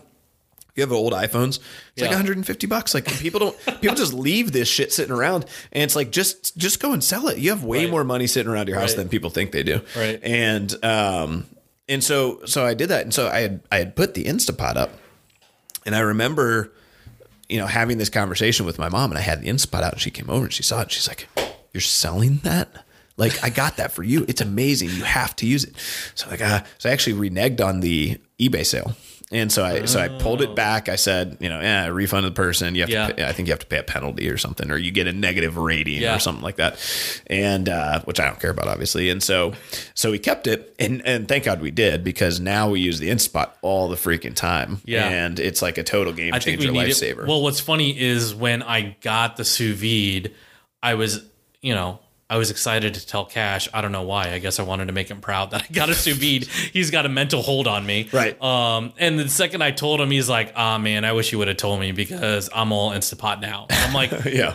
God right. damn it. Yeah, you got to let me know these things. God. Yeah, yeah, so I think, and that that probably is going to happen at some point. So we still crockpot stuff, but I heard the Instapot's just like a game changer. That's well, a maybe whole we can other use whole maybe we can level. use the podcast right now. My guess is that there's probably somebody who's like, they're like, I want to I want to get a sous vide, or I'm Yeah. in on the sous vide, and you're like, Yeah, yeah, you 70, just let me 70 know. 79 bucks. Let me know. I might bucks. leave the chat conversation, but you, if the prices are right, hey, it. you just let me know, and I will run it to you. Come see him, LC. Yeah, yeah, Thrive. come see me. 5:30 a.m. Yeah, a few days a week. Name your best price. Yeah, the so I think the um when we start to think about because I know Jenna and you, you guys have both been working on nutrition a lot, Mm-hmm. um, and I think one of the most interesting things when you start to think about how couples and families kind of attack and approach nutrition, Mm-hmm. I think it's a little bit of preparation, but is going to take an interesting turn. You probably don't know I'm going to take this question, but I think one of the most challenging people, uh, challenging things uh, that we found is is working with with cultural food stuff. I know you grew up in an Indian household, Mm-hmm. Oh, yeah. and cultural food in that world is like super carb heavy and and so High carb all day, every day. Right. Yellow plates. right? And so And over rice. do you feel like that's something that um, was welcome uh, change for you, or is that still something like do your parents still eat that way? Do you still have to overcome that? You know, my my parents eat Indian food every day, and you know, talking with them about nutrition is kind of a challenge. I mean, partially because like I need to walk the walk too, and so Right. you know, I'm you know got my own personal journey of you know always trying to not just eat healthier, but eat consistently, and so you know, I, it's not like. I'm going out and eating double cheeseburgers every meal every day. Right. Um, a lot of it has to do with you know not just what I'm eating, but how much I'm eating. So I think like people have to learn stuff, you know, their their own way. You can't, you know, there's some merit in not giving everybody the playbook on day one. Right. But I was definitely that person for a long time where I'm like, I just have to eat the minimal amount. You know, I've got to cut calories Yep. um, in order to you know cut calories dr- drastically in Yep. order to you know get to a certain number and you know and, and honestly like even within the last three months and making progress on some things like I was feeling so good about seeing the weight loss that I just did it for a couple days, like a cut dra And I mean, I paid the price. I'm like, you know, I'm my own worst enemy at times when it comes to food. And so with my parents, like, you know, I think I'm born and raised here, so I, you know, I ate more American food, Western food growing up. My parents ate Indian food and continue to eat Indian food. And so that is a really big challenge because they're, you know, not the type to, you know, goes go order a chicken salad. Yeah, right. When when you're eating dosas and rice and rotis and naans, et cetera, et cetera, all day, every day. Yep. And again, and you're you're making these decisions in isolation. Right. There's no coach. There's no gym you're going to Yep. Um, that is an incredibly vicious cycle to break. Um, and so, you know, Jen and I, we just try and have open dialogue about things all the time because it's so, you know, I've been, you know, part of the gym for so long. Um, I can't tell you the number of times I've backslid on diets Right. and backslid on, you know, making nutrition progress. Um, and even even in the stuff that Jenna and I are trying to dial in right now, on any given day or even a string of days, you'd really have to. It's more about hitting time out and reassessing where you're at, Right. Um, in order to like continue to make progress. And so, me learning that, me trying to have a mindset around the long game. I mean, that's taken me a while to get there. Right. Even with like, you know, the level method stuff that Right. we're doing now. Like, you know, I'm trying to think about like what are those things I need to work on that's going to prepare me, you know, for the next 10, 15, 20, 30 years. Right. So, Right. Yeah, I think it's super interesting. Um, which I want to take that exact same thought process into real estate investing. So I want to keep you on, on your toes there. I did a Bigger Pockets webinar this week. Nice, nice. Jenna walked in and was like, What are you doing? Don't worry about it. Don't worry about it. I'm getting 1% better. But the yeah, so I, I do your do you have your kids? Do they like are they familiar with do they do they eat Indian food? No, well, like so we don't make Indian food at home. Yeah. Um, you know, we do go to like Saffron and Pal, highly recommend. Um, and I am a huge Indian food critic because my mom is incredible at making Indian food. Yeah. And you know, it's funny, like growing up, I was like, ew, like Indian food, I don't want this. Yeah. And now I'm like, oh man, is my mom making Indian food? Like, Yeah. let's go. Um, and so we don't eat it uh, at home, but definitely when we go to my parents, like we know we're eating it. And so with Dylan, uh, like Camden is still in the age where like he's just eating whatever, Yeah, like he's right. one. So if we can just keep him like fed Yeah. with you know whatever we can make for ourselves, and we'll just give him a portion of that, we will. Um, Dylan, you know, he's he's in the same phase as any other like six year old boy, like, you know, trying to talk to him about, you know, eating vegetables and, you know, eating, you know, protein and, Yeah. you know, thinking about healthy choices. He hears what we're saying, but he still wants the pizza, mac and cheese, sorts of stuff. And so, you know, I think so long as we're setting the example, which again, you know, that is something that, you know, we're not perfect at. You Right. know, we're we're dialing it in and I think consistency is a key, not a hundred percent perfection, Right. You know, he'll he'll start to, and I think for him, as he starts to be around, as those kids in that class start to get older, Right. and you guys start having more and more discussions. I think actually I saw on the whiteboard that you guys were talking to the teens um, Mm-hmm. Yeah. about like making healthy choices. 'Cause, you know, you can go in Yeah. the cafeteria and it's it's no holds barred. Like Right, you can you can make the best choices or you Right. can make the worst choices. So we're that's kinda trying to we're now, at. but it is schools put them a bit behind the eight ball, so it's really hard for because that being their one choice, Mm-hmm. um, you know, as they go. But yeah, so we're, we're we don't have a framework behind it right Yeah. now. Maria just has conversations kind of uh, once a week or so Mm-hmm. uh, with Kaylee. We want to be able to at Lewis Center. We want to be able to uh, do that a little bit more, and obviously Yeah. that's her background. So Yeah. I think she's really comfortable with having those conversations. But I do think that that's one of those things where you know when you when you're having those conversations, I think it's just it's consistency, and I think Right. sometimes hearing that stuff from other people that you look up to, Right. Because there's a lot of kids in the kids program, they look up to Maria a lot. They look up to Rye. They look up to those people. Liz, 30, I'm 35. I look up to Maria. right, so- right. And so like, but so if if she's gonna have that conversation, it's the same thing. I mean, how many times have I, you know, obviously like. It, I'm pretty good at what I do, but it's like Right. you. I'm, I still have my mom go and work with Andy. It's just Yeah, like yeah, because she's yeah. just gonna she's gonna hear it better from him, and she's gonna be feel more accountable and beholden Yeah, and all those things. So I think you know, I'm going to always give it my best effort until Praveen catches me, and then I'm just gonna I'm gonna totally backslide and just start cutting calories immediately. So. Hey, he's always coming. He's always coming for He's you. He's always coming at me. He's always at freaking library studying up and watching TED talks and hitting build and hitting. Well, and he always makes sure to get that little Instagram story. Just keep you on notice. Oh, he does. Let you he know. He knows. He knows, and I know you're listening to this, Praveen.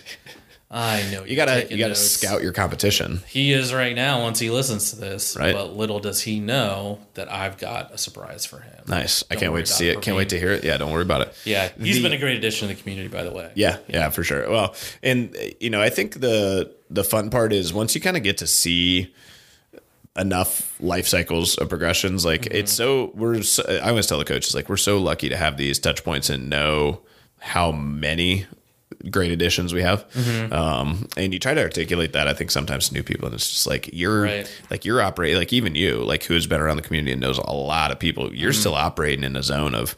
20 to 30 people for the most part. Right. And it's like Yeah. there's still another, Yeah. you know, amazing 300 people out there that you can get to know. Yeah. And one of those being Justin Keys, right?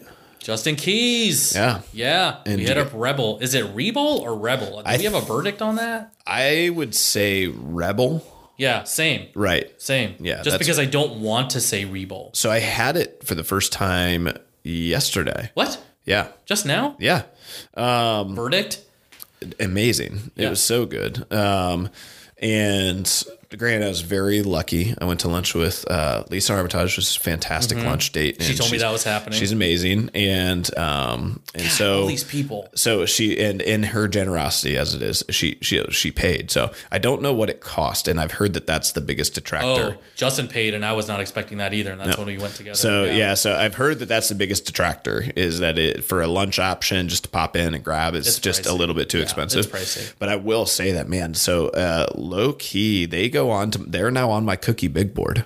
Whoa. Yeah.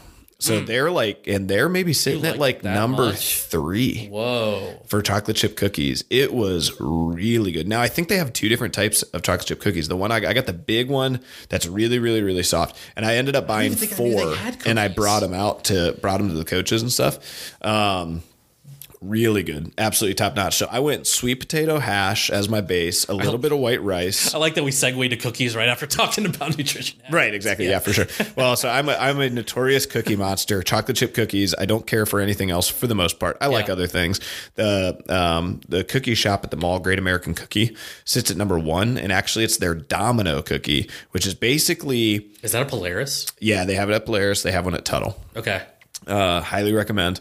They have a it's a it's a little bit of a buttery cookie, which I do think that some people don't like, but it's very very very good. And I'm pretty sure the cookie's name is a Domino cookie. They also have a, a white chocolate macadamia nut, which is really good, and a cho- their chocolate chips are fantastic also. Um, and then I really really like Potbelly's uh, oatmeal um, chocolate chip cookie, Oh, that's good. which is really good. I haven't had that in a long time. They closed the one on campus. And so I don't even know where is Potbellies. So we go to the Dublin one, which is over by that first watch in in Dublin over there. Oh, okay. It's by Yep. the- yeah, like, like perimeter loop. Yeah, right, Yeah, right, yeah, right. yeah. Got it. And got so um. I don't go over there. I know. Yeah, I don't. I don't much either. I have to go out of my way to go to Potbelly's, which is kind of pain in the ass. Now I go to the Polaris one every now and again. Um, Yeah, Polaris, So- Lewis Center, Pal. I Right, mean, but- that's where that's where you need to live. That's Right. and so, um, so that's. Uh, but I, so I went sweet potato hash base. I went white rice, chicken, and brisket, which I was really surprising. And then, uh, but I was out no cheese. So and it ended up being really. And then I got the blueberry guac, which I still don't think those two go together. I actually picked the blueberries out of my guacamole. Keep it a little because I don't that, think that yeah. blueberries go with any of the things No, that I was talking about. there? Yikes. the guac was still good regardless. Yeah. Once you picked, there were like two blueberries. Yeah. And then I got some of their spices at the end. They had ginger. They had a couple other things. And it ended up being really good. The only thing I'll say is how are you going to have a restaurant like that and you have no real viable cheese options? I mean, what's that about? Uh, because well, it's funny you say that because my a college friend of mine, and won't go too far off on a tangent here, but a college friend of mine started a new Instagram uh, this week uh, that is focused on nutrition for kids. Okay. and I I feel bad, but I don't because listen, I'm me. I leave chat conversations, whatever. Yeah, right. You're So her guy. first post was a post of her kid, and then a very long post on what the future of this Instagram account will be. Okay. and she was basically saying like, you know, kids menus suck, Mm-hmm. and that you know everything is just pizza and you know sugar, etc. Cheese, chicken chicken wings or Yeah. chicken chicken tenders. yeah, chicken tenders. I love getting chicken tenders off and the kids in menu. the sequence of things she's listing off, she said cheese, and I was. I feel bad, but whatever. I did it. I commented on it, and it was her first post of this new account. And I'm like, oh, if you're coming hard at cheese, I'm out. I am out. I am out. You should uh you should be like one of the healthiest guys I know eats like a block of cheese a day every day. Exactly. Like he just eats I'm gonna give you his number. I right love now. When call him. we were talking about it not too long ago. My my eating block of cheese diet hasn't taken off yet, and somebody goes, somebody I think it was Tim goes, yeah, I've got this friend, and she'll just like grab a block of cheese with her hand and like sit and eat it. I go, Tim, that's literally what I do like every other day. Like I'm not joking. I'm like addicted to cheese. Well, we Shelby, Brian, and I were joking this morning about like random diets, like fad diets, and that there's one called vegan keto. Oh, okay. and we're and so, so I think Brian was the one that brought it up, and I was like, "That's not a thing. No way, that's a thing." Yeah. and he's like, "No, like Google it. It's a thing, and like it's it's one of the random things people are experimenting It with." has and I'm like, got "What? to be What is that?" Possible. And I'm like, "You drink a glass of coconut oil and eat." An avocado. I was gonna say a lot Is of that- coconut and is that avocado is about, is about all I can yeah, is that like what else do you eat? What else fits in that? So, uh, but if you make a cheese diet, I'm in. I'm in. Yeah. Sign me up. Number Sign one up. What's that? Number one cheese.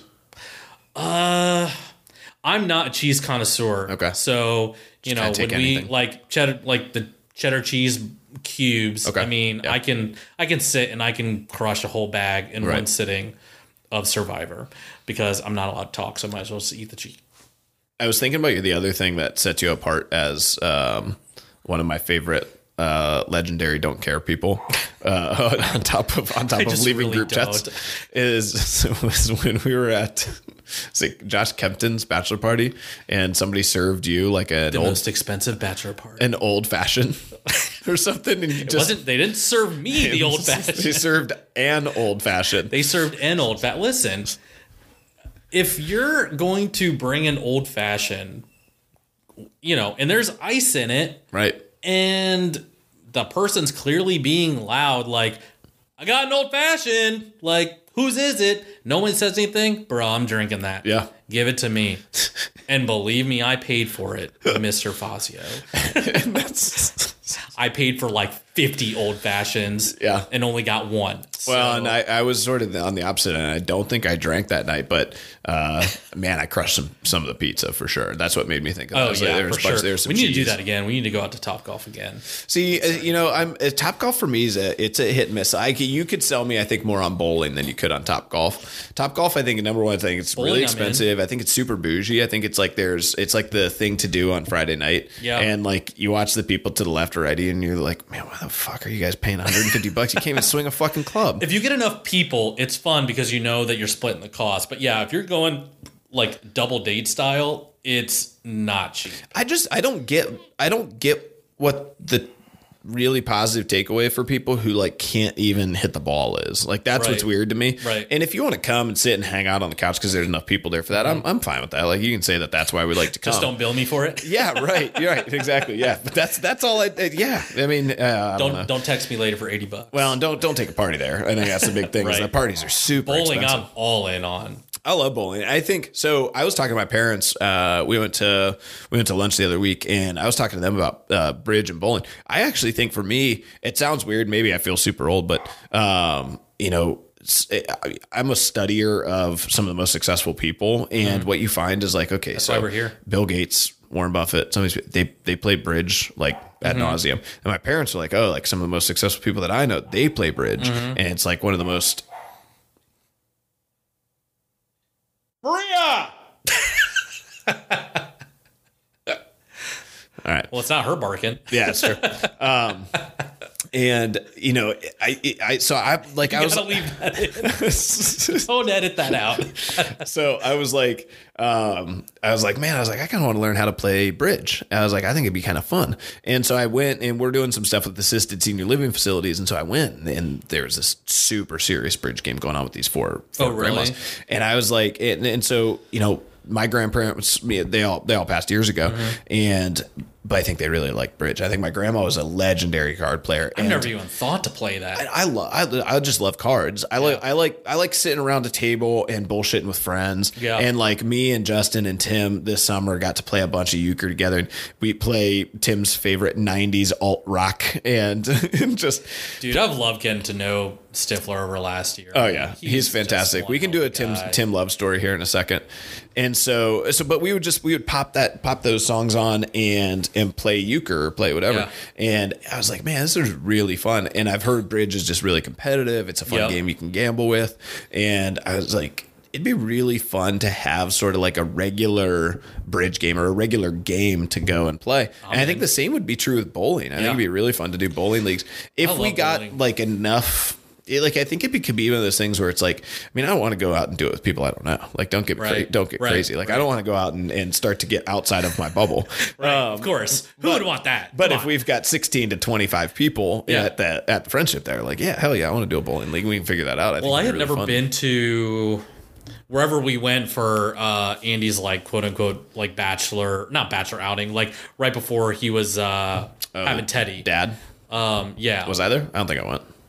Uh, I don't think you went, but Was that whatever. you guys went out to the top steakhouse or something? no, we went out for um for him, and we went to a. It was kind of like uh, you know they call it diaper party, whatever. Yeah. And uh, Oh yeah, I'm I'm uh, hard out on all things that are termed that way. But we, but it wasn't really that that, but that was the intent of it. And we, was it, was that why we went out? I don't know. Bottom line is we went out for Andy and um, we went bowling and it was the place in Hilliard. It was a lot of fun. And now this story is totally pointless because one, I don't remember why we went out for Andy, and two, I don't remember the name of the bowling alley. Right. But Yeah. either way, it was a good time. Yeah, uh, well, and we're, we're, I mean, when we used to live in on Bethel and Sawmill, we could walk to that. So we Oh. would walk there and walk to Graeter's. Those are real nice little date night. I mean, it's super Yeah, yeah, close. yeah. But uh, but we haven't been bowling since. And Maria wanted to go for date night the other day, and I'm like, she like put it on her calendar. and She put Star Lanes. I'm like, first of all, we don't need to go to Star Lanes. Star Lanes is like crazy But it was that, so that place was like a Star Lanes. Oh, okay, cool. But it was yeah, out- oh yeah, my parents went there. They just they redid it. They talk about it all the time. It's supposed to be really cool. the one in Hilliard. yeah. What is it Yeah, called? I forget. But yeah, Now I'm so- second guessing myself. I'm like, did we even go out for Andy? Why were we all out to begin with?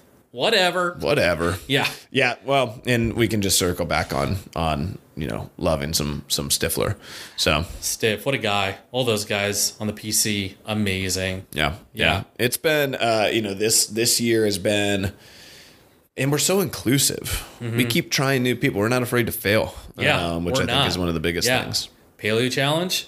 Sounds like a good idea. Let's move on from that. Same thing with PC. Let's like try some people out. Yeah, See if PC paleo challenge, Yeah. same difference.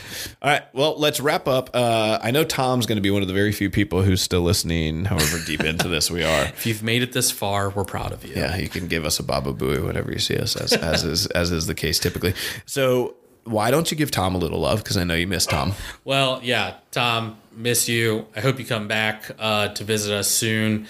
Um, we have not talked movies in a long time. Yeah. So you know, thinking about you and and also Jay too. What's Jay been up to? Yeah, Jay doesn't listen to the podcast, unfortunately. So Jay. I don't, I don't know if he's gonna be there. I'm I talked adding to, him. I talked to him not too long ago. He's got all kinds of crazy stuff going on. He's like he's like more successful at Lou than he knows what to do with. I think. Um, but then Ballin's going back to school, um, so that's super exciting. Oh, nice. Yeah, yeah. So Nice. she's going back. I think she's doing um, something healthcare uh, related. Nice. So, Those are the OG BCOD coaches. You know, and you. Mm-hmm. Yeah. And you. Oh, yeah. You're up in that. Yep, yep, yeah. The best was when Tom and I both slept at the gym, and we would wake up and make French press and espresso shots uh, until we were both like super loopy on like massive amounts of caffeine. I mean, I'm talking like if you were to measure it, it'd be like 700 milligrams of caffeine in like 15 minutes, and we would just start sweating profusely, and then we get real loopy, and that was where all the nicknames started to come from. Was Tom and I were all like sleep deprived and hopped up because we were sleeping at the gym, and so neither and both of us are night owls. Tom and I Yeah. are both especially at the time, like before we had women in our lives and stuff, like very, very night owly. And so we would stay up at the gym or we'd watch movies or we'd do something and we'd wake each other up.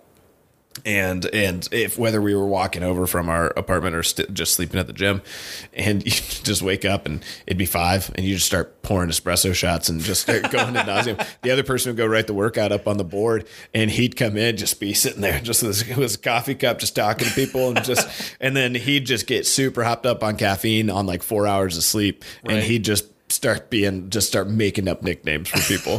um, and so people are always like, "Wow, you guys do nicknames anymore?" I'm like, first of all, I'm not near creative enough to give people nicknames, and Right. the fact that you think I am is great. Second of all, you never met Tom, and if you don't meet Tom, then you can't really understand what's behind every one of these nicknames, Right, Because exactly. they're all like you can start going down the path of like you know this character's name in this movie shares the same last name as that person and so they get this Exactly. nickname and it like it, and it's so random and then the whole time he Which is clearly you, obvious to him at the time. Oh yeah, right? for sure. Yeah. and the whole time that he's gonna see you is he's going to quote that character from that movie to you, Right. all the time. Yeah. and it's like, and, and he'll never forget. It's so funny to me. Well, my you know my second beard shirt is starting to uh, wither a little bit, Yeah. so we got to make sure we keep that in the in the run. Oh yeah, for sure. Well, so uh, we one of our Lewis Center clients owns a chiropractor, and uh, he owns a couple different locations. He had a shirt that was a, a word collage, and I go, I go, ah, that's kind of like the hashtag shirt. Mm. Yeah, like, yeah. it'd be super weird to bring that back Dude, now I because just I had to send that one off to pasture. Yeah. I don't I don't think I have any. that was what I said. Don still has it, I'm pretty sure, and I'm sure Tommy has it. And I was keeping them out of pride. I was never wearing them. Right. And ultimately, I'm like, I'm buying way too many clothes on the friendship store. Like, I just have to get rid of some Right. stuff. Well, and I mean, I got rid of that one long ago because Yeah. I it's just bad, I'm um, just beaten up. And what's so funny is like what people don't realize is we were so this was when this is before Instagram, Facebook's around, but whatever. And it, it, Twitter's like blowing up, and this is like 2011, 12 when we're first starting. And so, um, so I started the friendship Twitter account, which most people don't know is that the friendship Twitter account is um, Do you have a KD burner account? yeah, right. I don't, and that's the thing is I've never, I've never like I, I it's a weird point now because it's like okay, we're like an actual, real, legitimate company now, and so you know I probably shouldn't be Hey, on tweeting at what I'm tweeting. Look at us. Hey, look at us. And, would've like, thought? I should probably me. not be on sharing my opinions and all this stuff on there. Uh, but at the time, like we were not a legitimate company at all, and like we were just all friends screwing around, having fun, and so like you're doing it all from this account. And all I had like 13 followers. It was like you guys. It was like Yeah. it was like 13 people from the gym. Yeah. and we would just uh, tweet all this stuff out, and nobody's done it yet to this date. But if you go back far enough in the friendship tweets, which I think right now we're probably close to eight or ten thousand tweets, and if you go back far enough, what? Oh yeah, That Uh, many? Oh, I'm sure. So what you what people don't realize is like so what I'm gonna say here is here I'll I'll check here profile.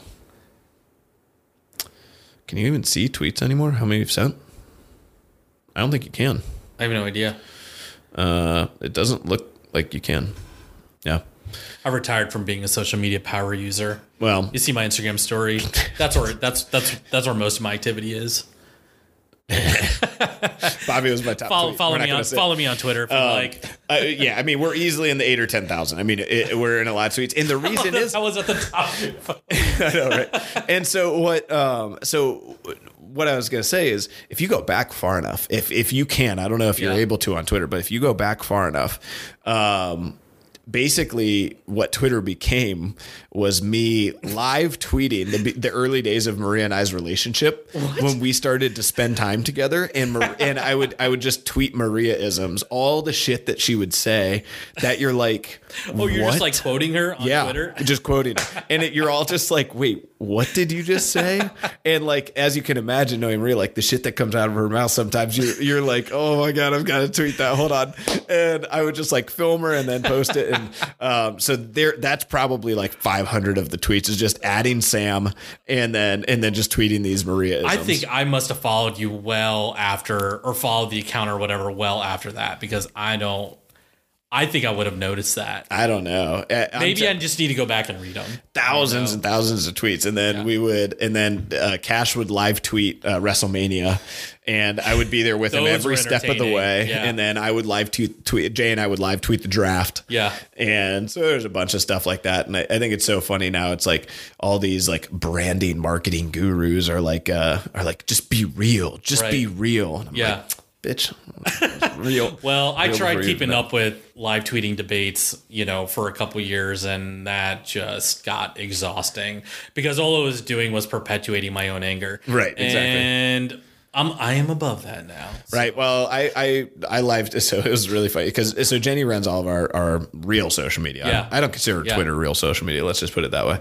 Um, but so Jenny runs our Instagram, our Facebook. She does an amazing job. She works really hard at it, and Mm-hmm. She's great at it. Oh, she's amazing. Yeah, she's she's uh, totally changed it all for us. And a big reason why is I'm not I'm not a very creative person. So, um, and so um, so but but Twitter. So the national championship or not the national the Clemson game this year. Um, got me a little hot and bothered, and so, Just let it rip. so I was just just going off a tee. And so we show up to the gym the next day and she walks in and, and we're talking about it and I'm animated and and somebody goes somebody goes, Boy, I've never really seen Jeff this upset. And and Jenny goes, Yeah, Friendship Fitness was very upset last night. it's just like I'm like, oh yeah, I should probably go back and delete I got. I mean, I got sucked in two days ago on Facebook. Like I, you know, so you know, I mean, f- I would say four or five years ago, I w- would post on Facebook all the time. Right. Like, you know, I was your standard, you know, power user. You know, posting stuff totally irrelevant, posting jokes, being sarcastic, posting pictures, whatever, and you know, I deleted my account and Jenna deleted her account. But over time, like I'm, I think it's, I don't think it's even been a year. Long story short, I got back on, and it was because we, some of our friends used Facebook exclusively just to do events. so Events, like yeah, parties. birthday parties Right. or going away parties, whatever. And we were just not getting those. Right. And so I said, oh, you know, we'll just make a joint account, which of course just turned into me making my own account because Jenna wanted nothing to do with it, Yep. which is fine.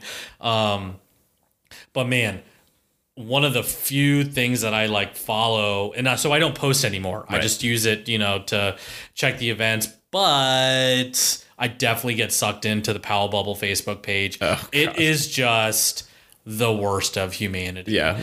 And and I get sucked in. I totally admit it. And but the the caveat is I don't reply or comment on any of the Yeah. stuff. I love that you text me some of them sometimes. Oh my god, it's so bad. And you know, and so uh, two days ago, because we have a you know we have a big levy March seventeenth. Vote yes, it's up to us. Yep. Um. So so uh, someone posts on the bubble just like about teacher salaries, which this levy has nothing to do with teacher salaries. Right. But someone just wants to take it on. Right. Like, why are teachers making this much money?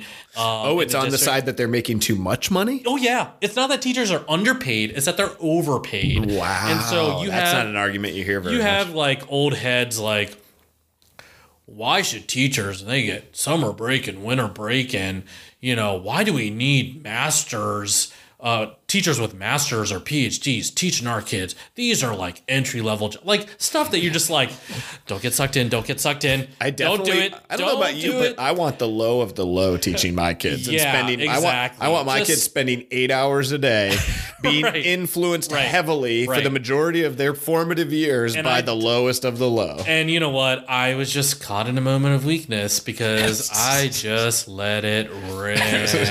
and the thing is, like, I hope had that these plenty are of trolls and they got you. I had plenty of opportunities to delete everything. I still have the opportunity to just delete the post.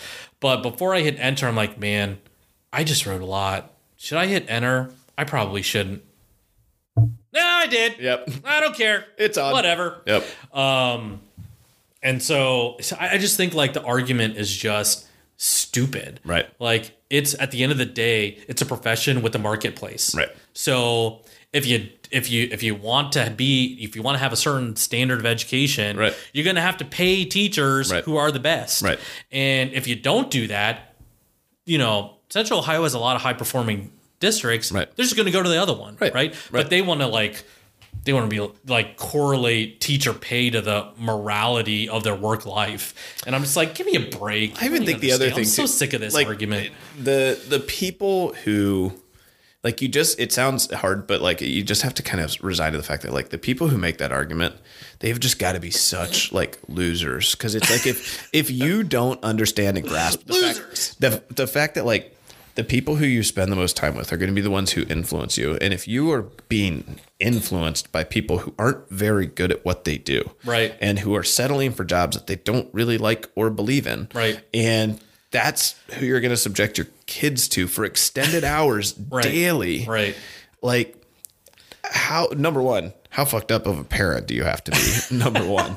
And number two, like, what sense of reality? We transitioned to just pure hot takes at this Yeah, point. like, what sense of reality? Well, It's Friday evening. We're just gonna we're just gonna go full send. Well, and around the same around the same time that uh, I was live tweeting Maria and I's beginning of our relationship, um, and all of the fantastic isms that she gave Yeah. us. Um, I was also still in in Facebook ramp mode, Yeah. which was heavily. oh god, they're so good. Yeah. I'm still mad that you that you've grown and evolved as a, know, you know a leader know. in this community. Right, right. You got to bring them back. Yeah, my my level my you know my my lack in in your case like you just said my lack of an enter button really Yeah. started to come in and I started to type them out and delete them and not, Yeah. not give this. Well, I I'm need not to be a, need to be a better leader and all these other things. Is all these boring, responsible like adult things. Was like, eh. Well, I'm just like, look, I don't have a lot of buttons, and of course, like I'm, I'm, I'm sure it sounds biased because Jenna is a teacher, you Right. know, in Olentangy, but you know, when when like jen and I met at KIPP, and you know, for those who don't know the organization, it's a national network of charter schools that primarily serves students in low income communities, Right. and so I was a, you know, of the six years, I was in a, you know, business manager role for five, but I taught for one of those years. I- that was my full time job to teach math in sixth grade. And let me tell you, there's a reason why I only taught for that year because I am not cut for that lifestyle. Oh, it is tough. So, like, you know, whenever someone wants to have an opinion on the compensation of teachers, I mean, y'all can kiss my brown butt because you're not going to win that argument with me. That job, I mean, whether you're, you know, teaching students that are really far behind or students that are, you know, either proficient or, you know, gifted and whatever. I mean, the profession is so hard. Right. It's so hard. But like people just want to look at what's on paper, like, oh, you get home at four o'clock and you only have 200 some contract days. Like, you don't even know what you're talking about. So it's my own fault for getting sucked in because I knew all that and I still, whatever. Well, I I, just- felt so much better. I hope it's I hope it's like a Randy Marsh where like I I still think to this day that like trolls are really underrated because I think in that I think you could you could create your KD you know burner account and I think you could just get on I've thought like- about it. You could be like, hmm, what could really stir the pot today? And like you could just just pick topics and yeah. just go right at people and, and like think about how easy that one is. You know what I got a problem with? Teachers. Why do they make so much money? That's stupid. teachers teachers don't need to make that much money. Look at all the off days they get. Look at this. They get snow days. This is bullshit. You know, and just just boom and uh, and just post it and just see what happens. It's just gonna you're. Just, I mean, you're just gonna inflame. And, I'm sure- everybody in that Powell Bubble Facebook group is gonna bite on it. I'm sure it was Russia that made that post, and I just got suckered into the propaganda, and I felt compelled to respond. I took the bait. I took the bait. It's- did you start watching? Did you start watching McMillions yesterday? oh yeah, and Jenna's and Jenna's into it. I didn't And if Jenna's realize- into it, then uh, that means it's good. So they must be releasing these like weekly. yeah, Which- episode based Let's documentaries. let's let's all get let's all get beyond that. Jeff, you love documentaries, and you just need to be along for the ride here. Well, so I so I watched the first two episodes, um, and We watched the first one. We didn't get, we didn't get to episode two yet. It gets pretty interesting. I mean, it's I'll say Did you read the Times article? no. Well, you don't even need to now because they're making Right. it. But I remember when it came out. I think Maddie sent it out. Actually, it is the for me. It was the longest Times article I've ever read. It Right. was so thorough and in depth. Right. That I actually stopped reading it because Right. it was so long. But I'm love excited to watch the documentary. The main the main FBI agent is oh, Cash nailed it. Dude, it's saying so- that dude was Chris Sansbury. he's maybe so too much point. of like a character to be to be Chris. Like Chris isn't that jokey. But he has these like little blips, like Right. these little expressions Right. or little hand gestures, Right. and you're like, "Oh my god, that is Chris to it." yeah, yeah, it's really good. It's been it's been uh, speaking of it's been awesome that uh, uh, Emily joined the gym. Yeah, oh yeah, Yeah. yeah. it's uh, you know I'm really excited to to get to know her more. Shelly uh, joined also, so You know what? I haven't had the pleasure of meeting her. Like you mentioned her the other day because they were leaving Saturday class, and when you were saying Shelly John's wife, Yeah. I'm thinking, Shelly and John. yeah, right. And I'm like, right. there Sturgeon. can't be Yeah. two couples Isn't that named weird? Shelly and John. Yeah, right. Um, and so we haven't had the chance to meet. So I'm looking forward to meeting her. Um, you know, as I continue, you know, checking out Lewis Center. so we got them uh we got them there um gave them like a, a gift the other day they just got married. And right. um and so i wrote him a card and uh and i put in the card i go shelly you know the moment i knew that you were right for john sticks out deep into my mind. We were playing a softball game, an adult male softball game, and things were getting contentious, and a fight started, and the fight continued for the entire rest of the softball game. A lot of bickering back and forth, a lot Yeah. of grown men bitching at each other, and Yeah. getting things getting pretty animated. Yeah. and you just scream from the stands. You're all a bunch of bitches. You should be ashamed of yourselves. And she left. And I just immediately. So John's trying to chase her down, and John not even chase her down. John's just like kind of talking to her, just like, just like, what? You're gonna leave? Like, don't leave. And she just like over her back just keeps calling us all a bunch of babies, just like you're all like you guys are grown men. Like you should be involved. Just just nailing That's every funny. one of us. And she had a Now book and she's introduce reading it, and she just and I go. I go, Dan, John, she's perfect for you, man. I was Yeah. like, that's Well, out of anybody in the world to to handle and rein in John Sansbury, um, that's that's got to be hard. To you got to have that strong That's personality, to do. right? Yep. Well, speaking of the other John and Shelley, I was totally the last of the party to even know that they were married with kids. Really? Yep. Because if you think about it, I wasn't I was not an afternoon or evening person. Right. And when I saw either of them, the other wasn't in class, likely because they Yeah, just were like with you and Jen are, right. And what's funny, is just like I think three years ago or two years ago, I didn't even really know Shelly that well, and I knew John well because you know we would work out together. Right. You know, we would either share racks, which you know was futile because I'd always have to leave because you know he's a strong guy apparently. Um, Hey, what do you want to do today? I'm just gonna do 550. Don't worry yeah, about it. no big deal. Um, you can do it too, man. No, I can't. I gotta go. Um, but yeah, so I had no idea, and then one day, uh, randomly, I think I was like coming into five thirty, and they pulled into the parking lot, and I couldn't see who the driver was, and it was John, and Shelly came out of the car like dressed to the nines, like they were going to some gala Right. or something, and it was very obvious that like she had forgotten something at the gym. And uh, as I'm like, so she goes in, she's walking back out, and I see John. I see John in the driver's seat Yeah. and they get in the car and they drive off. And I go, and I don't remember which coach I said this to. I mean, I just sounded like a total freaking dumbass. Yeah. Like, I'm like, oh, I didn't know that they were like dating or together. And whoever I told that to, they're like, dude, they're married and they have like three kids. Yeah. And I'm like, yeah, that was a test for you somehow. I'm going to go warm up. But those two, again, man. Well, that's I who mean, that's who Maria just spent the whole day with. Oh, really? Yeah, so she they're was phenomenal people. Cam, it was so funny last Sunday because our logistics are insane. We have to do kid switcheroo at the gym, so Yeah. we both can hit up class on uh, at Sunday build.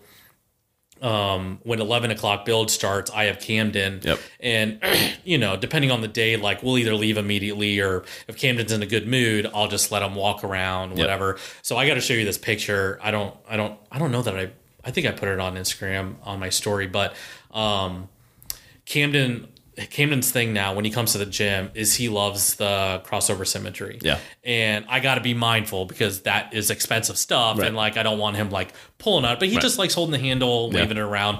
Well, now like he's taken a liking to Shelly's kids because they're finishing class. Yeah. And so they always come around, they always say hi. So I have this picture of I have a picture of Camden holding the CrossFit crossover symmetry handle, and all the girls and Maria and Shelly are like around him as if he's teaching a scapjack class. I Love it. Yeah, it's so cute. I gotta I gotta find that and send it. It's pretty Well, I was gonna So- say, and um, I say Camden could just be setting the tone for for for Dylan. That's yeah, man. He's he's he's next man up. So uh, and that kid is a bruiser. Like he like Dylan's very um he's like cautious. Careful, yeah. Yeah, he's careful. That's a better word to use. He's very careful. So the way I describe the two of them is that in the summer we went to a park and we walked into the woods down the path.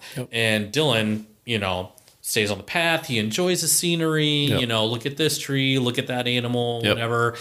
And, you know, stays in his lane of the dirt path. Camden is in the woods ripping bark off trees Yeah. trying to eat it Right. and that is basically the two of the, the personality of both of them. Isn't it funny how Described in a weird that it hits? Like, I always wonder if there's something that like something that like Yeah. you that parents do because it seems to happen so much that you get these two opposites. I mean, me and my brother are kind of that same way. We were oh, always kind Oh, really? of similar, yeah. And you just kind of get these two people where.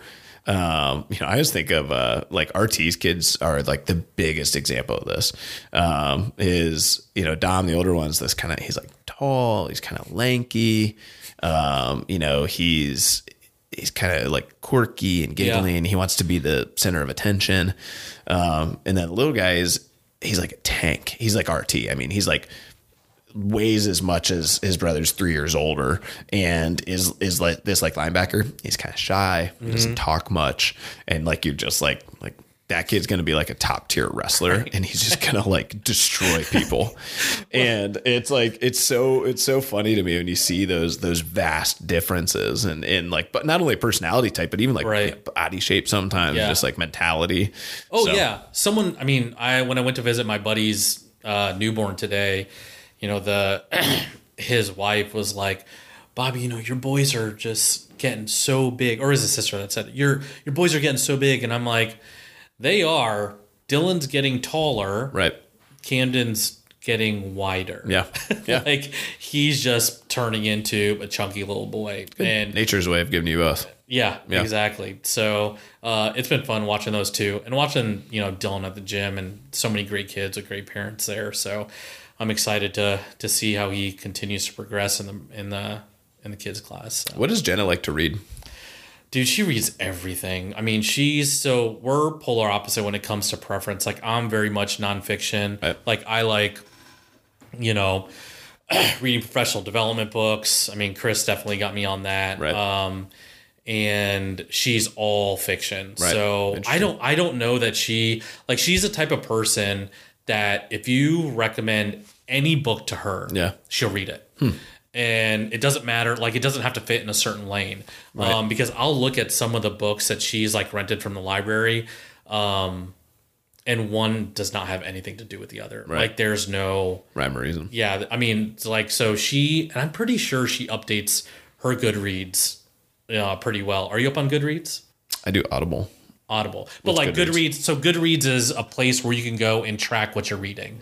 So you can go on to Goodreads, click her name. It's like a social Uh, platform. so they're trying to gamify reading a little bit. sort of Yeah. yeah. Um You're trying to flex on people. people, yeah, hundred percent. Yeah, yeah, How many right. books did you read? Do the Right. hundred book challenge, etc.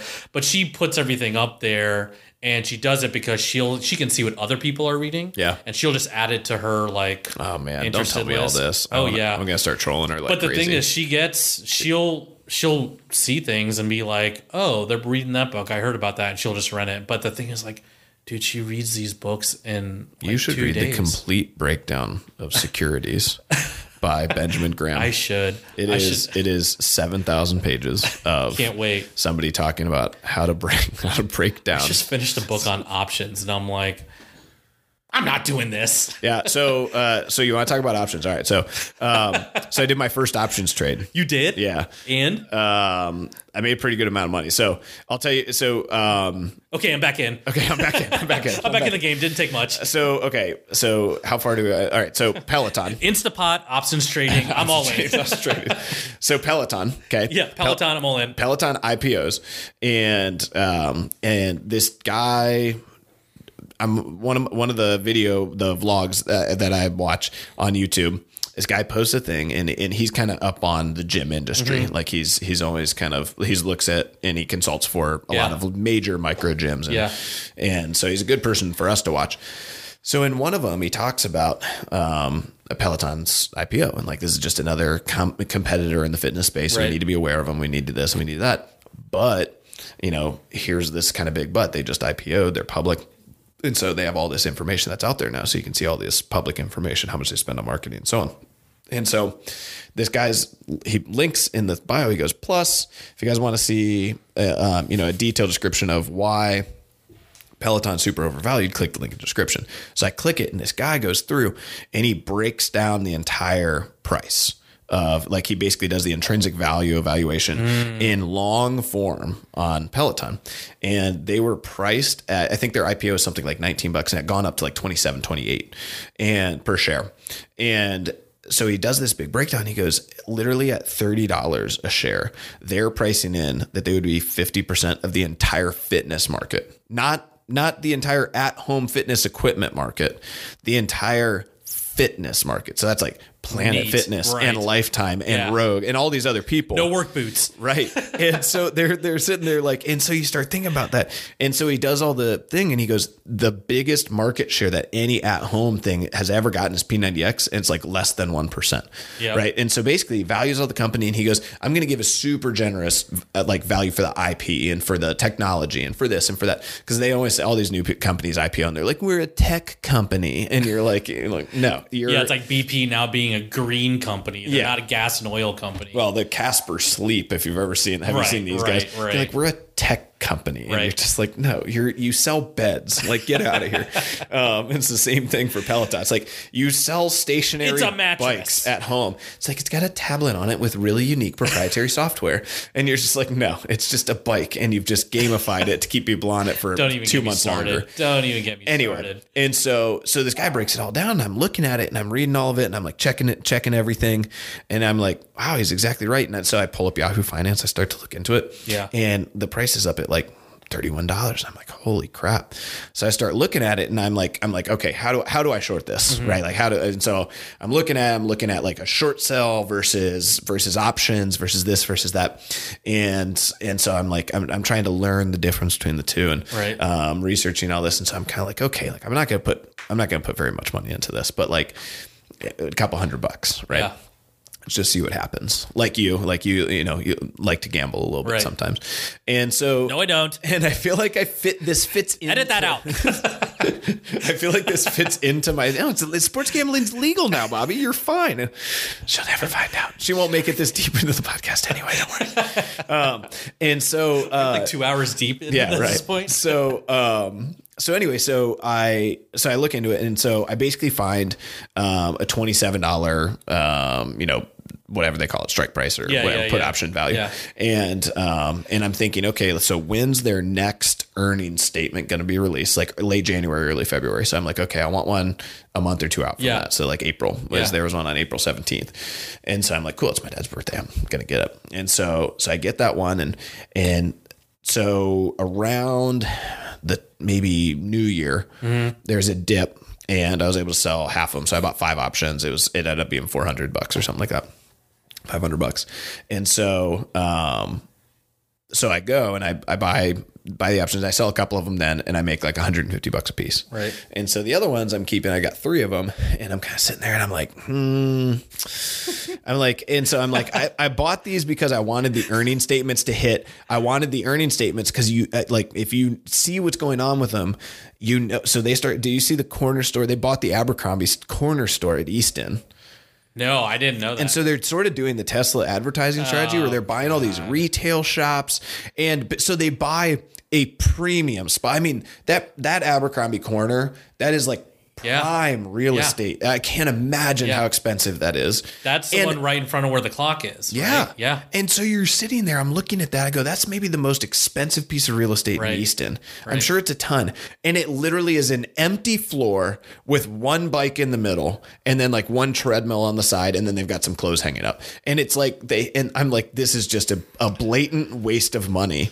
Oh, and so, so, and then they're in the middle of this huge, oh, so the, the first time I saw it was the commercial, right? Was Yeah, that yeah, they lost yeah. like 11% Yeah. a day.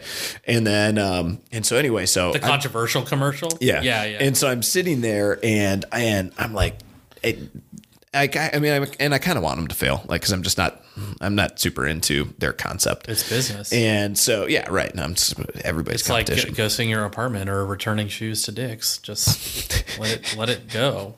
Not that I do that, but Well, so I would anyway, so- if it did happen. so they give the they they go through the earnings. Their earnings tank. It's way worse than people thought it was going to be. Their future forecasts are, are tanking. Everything's starting to become realized Yeah. now, and so now I think their their stock price is now actually below twenty seven. But I sold them the other day and you know made a good amount of money on them. And like I, I'm sure if I knew what I was doing, like if if I if like DDP's listening this deep into it, he's probably sitting there like you moron. Hey, they have their If own you podcast now." knew- if you knew this, you could have just let me know. You could have asked me, and I we could have got you dialed in. It could have been all on margin. We could have done this. It would have been awesome. And like you wouldn't have had to put anything up, and you would have made like fifty thousand times more money. And I would have been like, ah, well, yes, I mean, that's- That's how you learn the game, though. Right, That's how you learn the game. You don't want you don't want the playbook. Well, I guess you do want the playbook on day one. all of that to say, I it would have been better for me to probably lose money my first time around. yeah. So that I would have been like, I don't know what I'm doing here. I shouldn't be doing this. And then you never do it again. Well, I was like I told you, I was watching Bigger Pockets webinar this week, and it was the first webinar. But I, I mean, I listen to all the podcasts, and so like I told Keys when we got together, I was like, I've listened to so many podcasts, but I've done, I've literally have not taken the first step. Right. So we had a great conversation, but. Similarly, like I'm watching the podcast and like Jenna comes home from teacher conferences and she's like, What are you watching? Yeah. And I'm like, uh, uh, real estate webinar. She's like, why? Yeah. and the funny thing is, she was asking questions in a way that was like, like I had no good answer. Yeah. And so I was like, she's like, why are you watching a real estate webinar? Uh, I don't know. I'm, I want to buy rental property someday. Yeah. For what? I, I don't know. I think it'd be a good financial investment. But I've got your answer. You've got a job. No, no, no. I've got the answer. So you gotta say, I want to give it to Camden as a gift on his 18th birthday. Because Brian Turn talks about all that. Well, you just said it. So, Jenna, if you've made it this far in the podcast, that's a reason. Yeah. So that's Brian Turner did that, did that for his kids. He buys him. A, he bought her bought his daughter a duplex, and he rents it out. And then at 18 years old, he's going to give his daughter the duplex, and then that'll help her with like her financial freedom moving. I've got to get in the game. Yeah.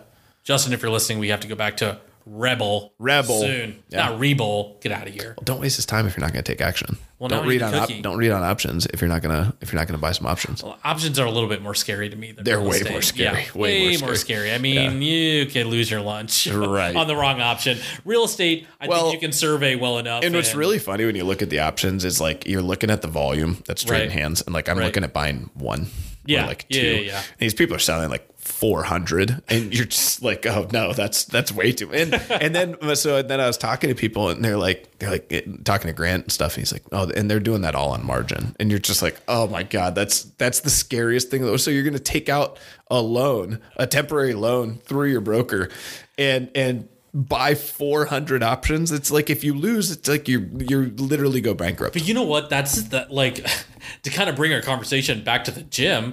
yeah right right um that is what one of the things I love the most about that place, you know, is that uh, r- you can have conversations about so many different things, whether Right. it be business or philanthropy Right. or, you know, becoming a parent Right. or becoming a grandparent. Yeah. Um, and there is someone there that like not only has that experience, Oh, yeah. but wants to talk to you about it. Right. Right. So like Justin and I, clear example, like we did not know each other before the gym. Right. And he was like so open to just grabbing coffee. And like he took the first step because I was just I was, you know, in some sense, I didn't want to burden him. I'm like, yeah, Right. I would love to, you know, get together and chat. And he was the one that texted me and was like, So When when are we doing when, when, when Yeah. can we get together? He's amazing like Um. But you're right. There's so many people like we. I talk so much to parents about parenting because Mm-hmm. you know at this point, like obviously we've waited to, waited till a little bit later in life. Yeah. And so in my estimation, I'm like, well, let's let's take that as a as a big positive. And if we do Right. ever have kids, it's like Right. we can learn so much from the people around us. Right. And and like, but I want to I want to ask questions and I want to like nitpick and I want to Yeah. really have like by the time we have kids, like I want to have our exact style. I want to have our I want to have this stuff like pretty much thought like all the big questions all the stuff that we, we see people struggling with like i want to have that stuff figured out Right. so that um you know you can you know learn from other people's mistakes And that's what I meant, like when in earlier in our podcast, which was like three hours ago at this point. But I, uh, I there's just so much that I'm either intentionally asking members about, Yep. you know, whether it be anything about like their professional life or personal life and how they approach things, etc. And um, you know, not intentional but observant about how people are, you know, conducting themselves. You know, and so and what I mean by that is like I'll observe people's you know approaches to conversations, etc. And Yep. and just like, man, I really like the way that they handle that. Right. You know, and Right. so um, or their approach to just you know the workout, etc. You Right. know, and so because I think we have. I don't know. We just have really good people at the gym, Right. Like, and then they're you know like the five thirty crew. Um, you know, you have people that are you walk in and are alphas and like they want to have you know conversations throughout the workout and after class, etc. And um, I always enjoy like you know if we're doing Olympic lifts or whatever, like it can get loud in that gym. Right. But then you have people who are just as consistent, like you know Ben and Ian and Dave Right. and you know John Hosgood, like. Yep. They're there just as much as everyone else, Right. and they come in and they put in significant effort. Right. Um, but those are the types of people that like you know you otherwise don't really like talk about much, or they're Right. not the ones hanging out after class. Right. And so I just you know I appreciate that on the days where I'm like you know I don't. I don't really want to go in today. Right. And I hear that some other people aren't going in. Right. But like those are the types of people um, that are a little bit more quiet in nature Yep. who are still coming in and putting in the work. Right. You know, so I'm not necessarily going up and asking them like, like, how do you keep showing up so consistently? Right. Um, because I think I mean I'm I think I'm a consistent enough member, but still.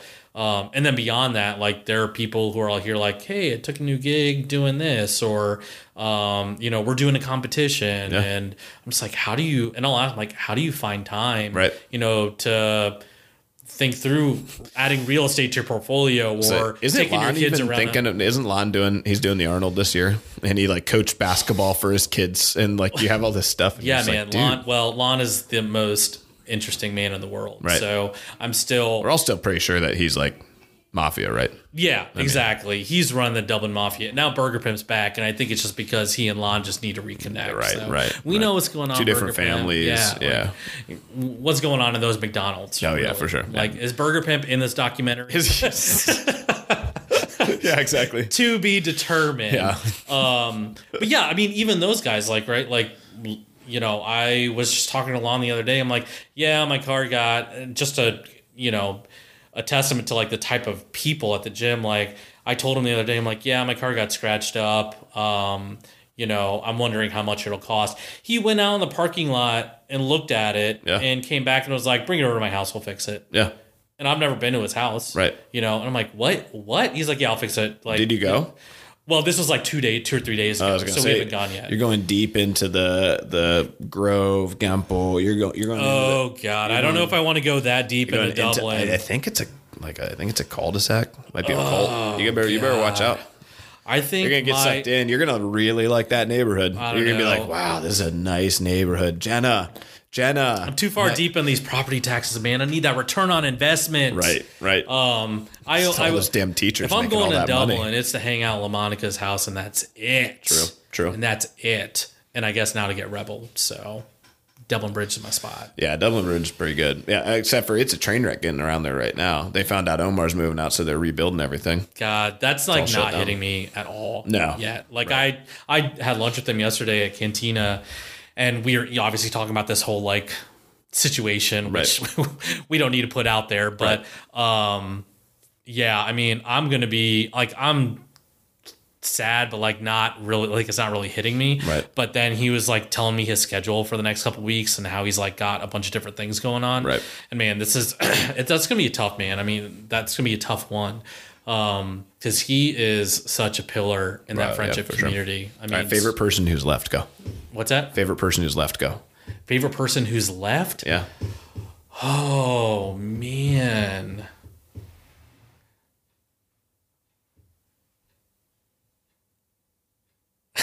you first. I don't know. I don't know. I mean, just trying to think of the people in my head. I don't think I have a good answer. Yeah, it's tough. I was gonna say, uh, you know, yeah, it is. T- it's tough to dial in on one person. Obviously, Jay and Tom, I miss a lot for one reason. I miss Oh, the coaches don't count. I miss mean, the I miss- champ. I miss those Kit. guys. I miss Hunky. Champ needs to get his ass back in the gym. Yeah. He's around. I mean, it's different because like guys like Kit like definitely miss them, but like they moved. And Right. So Right. um whenever, you know, guys are still in the community and you know, people, you know, people gotta do them. Oh, Like, yeah, for sure. Total total judge free zone. But, you know, there's uh, you know, certain element of, you know, keeping the culture and when people move on for whatever reason, you know, you want to be able to maintain, grow, and cultivate that. Right.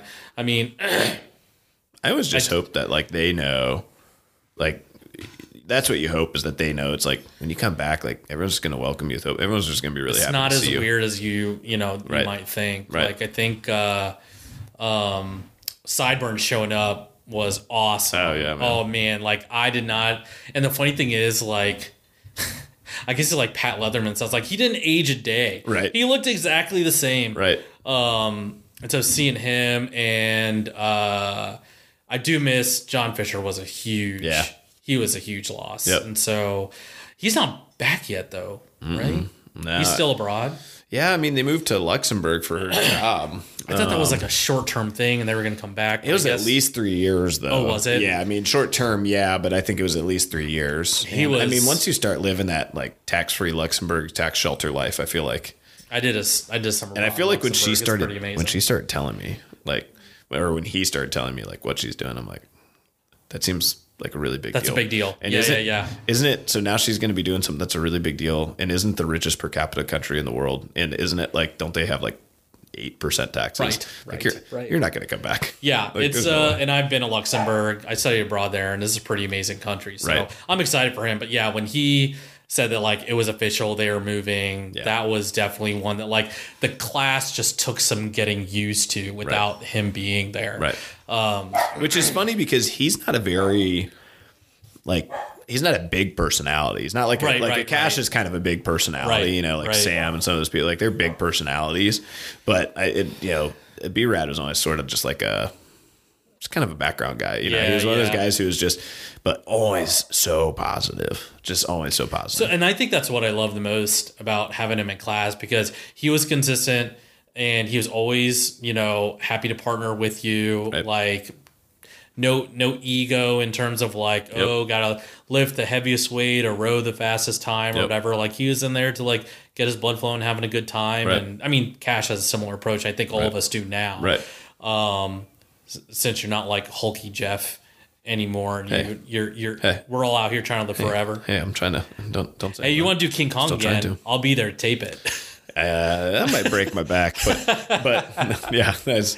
I Hey, can't, you know, you I can't believe how fast you pulled that clip, though. You can you can uh you can uh, we'll let you gear up as much as you want. and just really take it. Just turn back the clock on that one. So, did you did you know I threw uh, so I threw all of it away not too long ago. Oh, did you? So I had I, had, would've bought it. I had my affiliate owner gear in in my affiliate owner bag that Reebok CrossFit uh, sent out to all the affiliate owners when they started the relationship, and which is a sweet bag. I mean, it was like a two hundred and fifty dollar bag when when they first came out, and I had had all my gear in there for I mean through everything, through Yeah. every regional trip, through every every road trip, everything. So I mean, it was like it was beat up, and there was stuff in there where you're like, is that a melted RX bar from like Ah. seven years ago?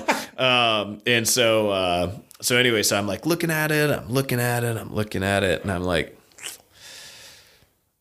I don't need any of this anymore, and so I just went and I just pitched the whole thing. Yes, you do. Yeah. Yes, you do. So I think I might. I, I, Maria might have kept my rogue belt because I think I could sell. I feel bad. Like the very few times where you know we're getting pretty heavy on the barbell and approaching that one rep, I will always look at Eric and be like, "Hey man, can I borrow your belt?" Yeah. and you know it's Eric, so he's like, "Yeah man, whatever." Yeah. But I mean, without fail, he knows that like when it's Kevin Heavy, he's know he knows I'm gonna look at him and be like. So can I have like the code to the door so that I can go, like get your belt? Yeah, which is funny because he's like, I feel like he he's got that rogue leather belt, right? Yeah, Well, maybe that he's could be got a my- nice That belt. could, maybe that can be my gift to you. Yeah. Maybe you can have that. Yeah. So he's always he's always generous with whatever um, I need at the time. But hey man, you want to gear up? You want to do King Kong? I'll be there. I'll tape it, and we'll put it out there. All right, we'll see. I was gonna say the I'm way better. Muscle ups and handstand push ups are no issue now, so those those are no problem. The 250 squat cleans won't be near as fast as they were back then. Well, when you said like I had uh, that was like a really fast pull, I. uh, I don't know why. I still have them because like I forgot about them. Yeah. I have so many random clips from that New Albany Winter Challenge. Oh, yeah. And I should just send them to you because Yeah. they're so funny. And that was the one I didn't I didn't tape it, but was that the one where like the guy split jerked something and like threw, Threw the into the barbell into the J cups. Right. And everyone was looking, I'm like, uh no, dude, you can't. It, yeah, and and the fans were like, I mean, like seven feet away from the people. there were so many people in Right. that tiny did he break it? Oh yeah, I'm pretty sure he broke the J cup. Oh yeah. yeah, Yeah. And I just remember like, and everyone like looked at me from our gym like, oh my god, like if you did that in Jeff's gym, he would rip your head off. I mean, yeah. So I have clips of like you, Jay. Uh, Cash, I think I might. Phil. We we all did. I don't know if I have. I have definitely have Champ. Um, I'm gonna mess his name up. Eric Burkholz. Yeah, yeah, Burkholder. Yeah, Yeah, yeah, yeah. So I have clips of him. yeah. Um, and I don't know why I just didn't Yeah. delete them. I'm like, Arguably the best athlete to ever come through the gym, who didn't care at all. what? Wait a minute. This podcast is over. This podcast is over. Yeah, Jeff didn't list me as one of his best athletes. it's me and then Praveen. A to B. close, close second. So he, right. so he thinks. Should we wrap it up? Yeah, Jen's probably wondering. Yeah, right. It's probably, it's probably pretty bad. All right, Maddie, I love you. Thanks for listening this long. I'm assuming he's probably the only person still Maddie's listening. been all in. He's still here. Yeah, I love it. All right, well, love you guys. Thank you very much for listening. I hope you've enjoyed this chat with Bobby.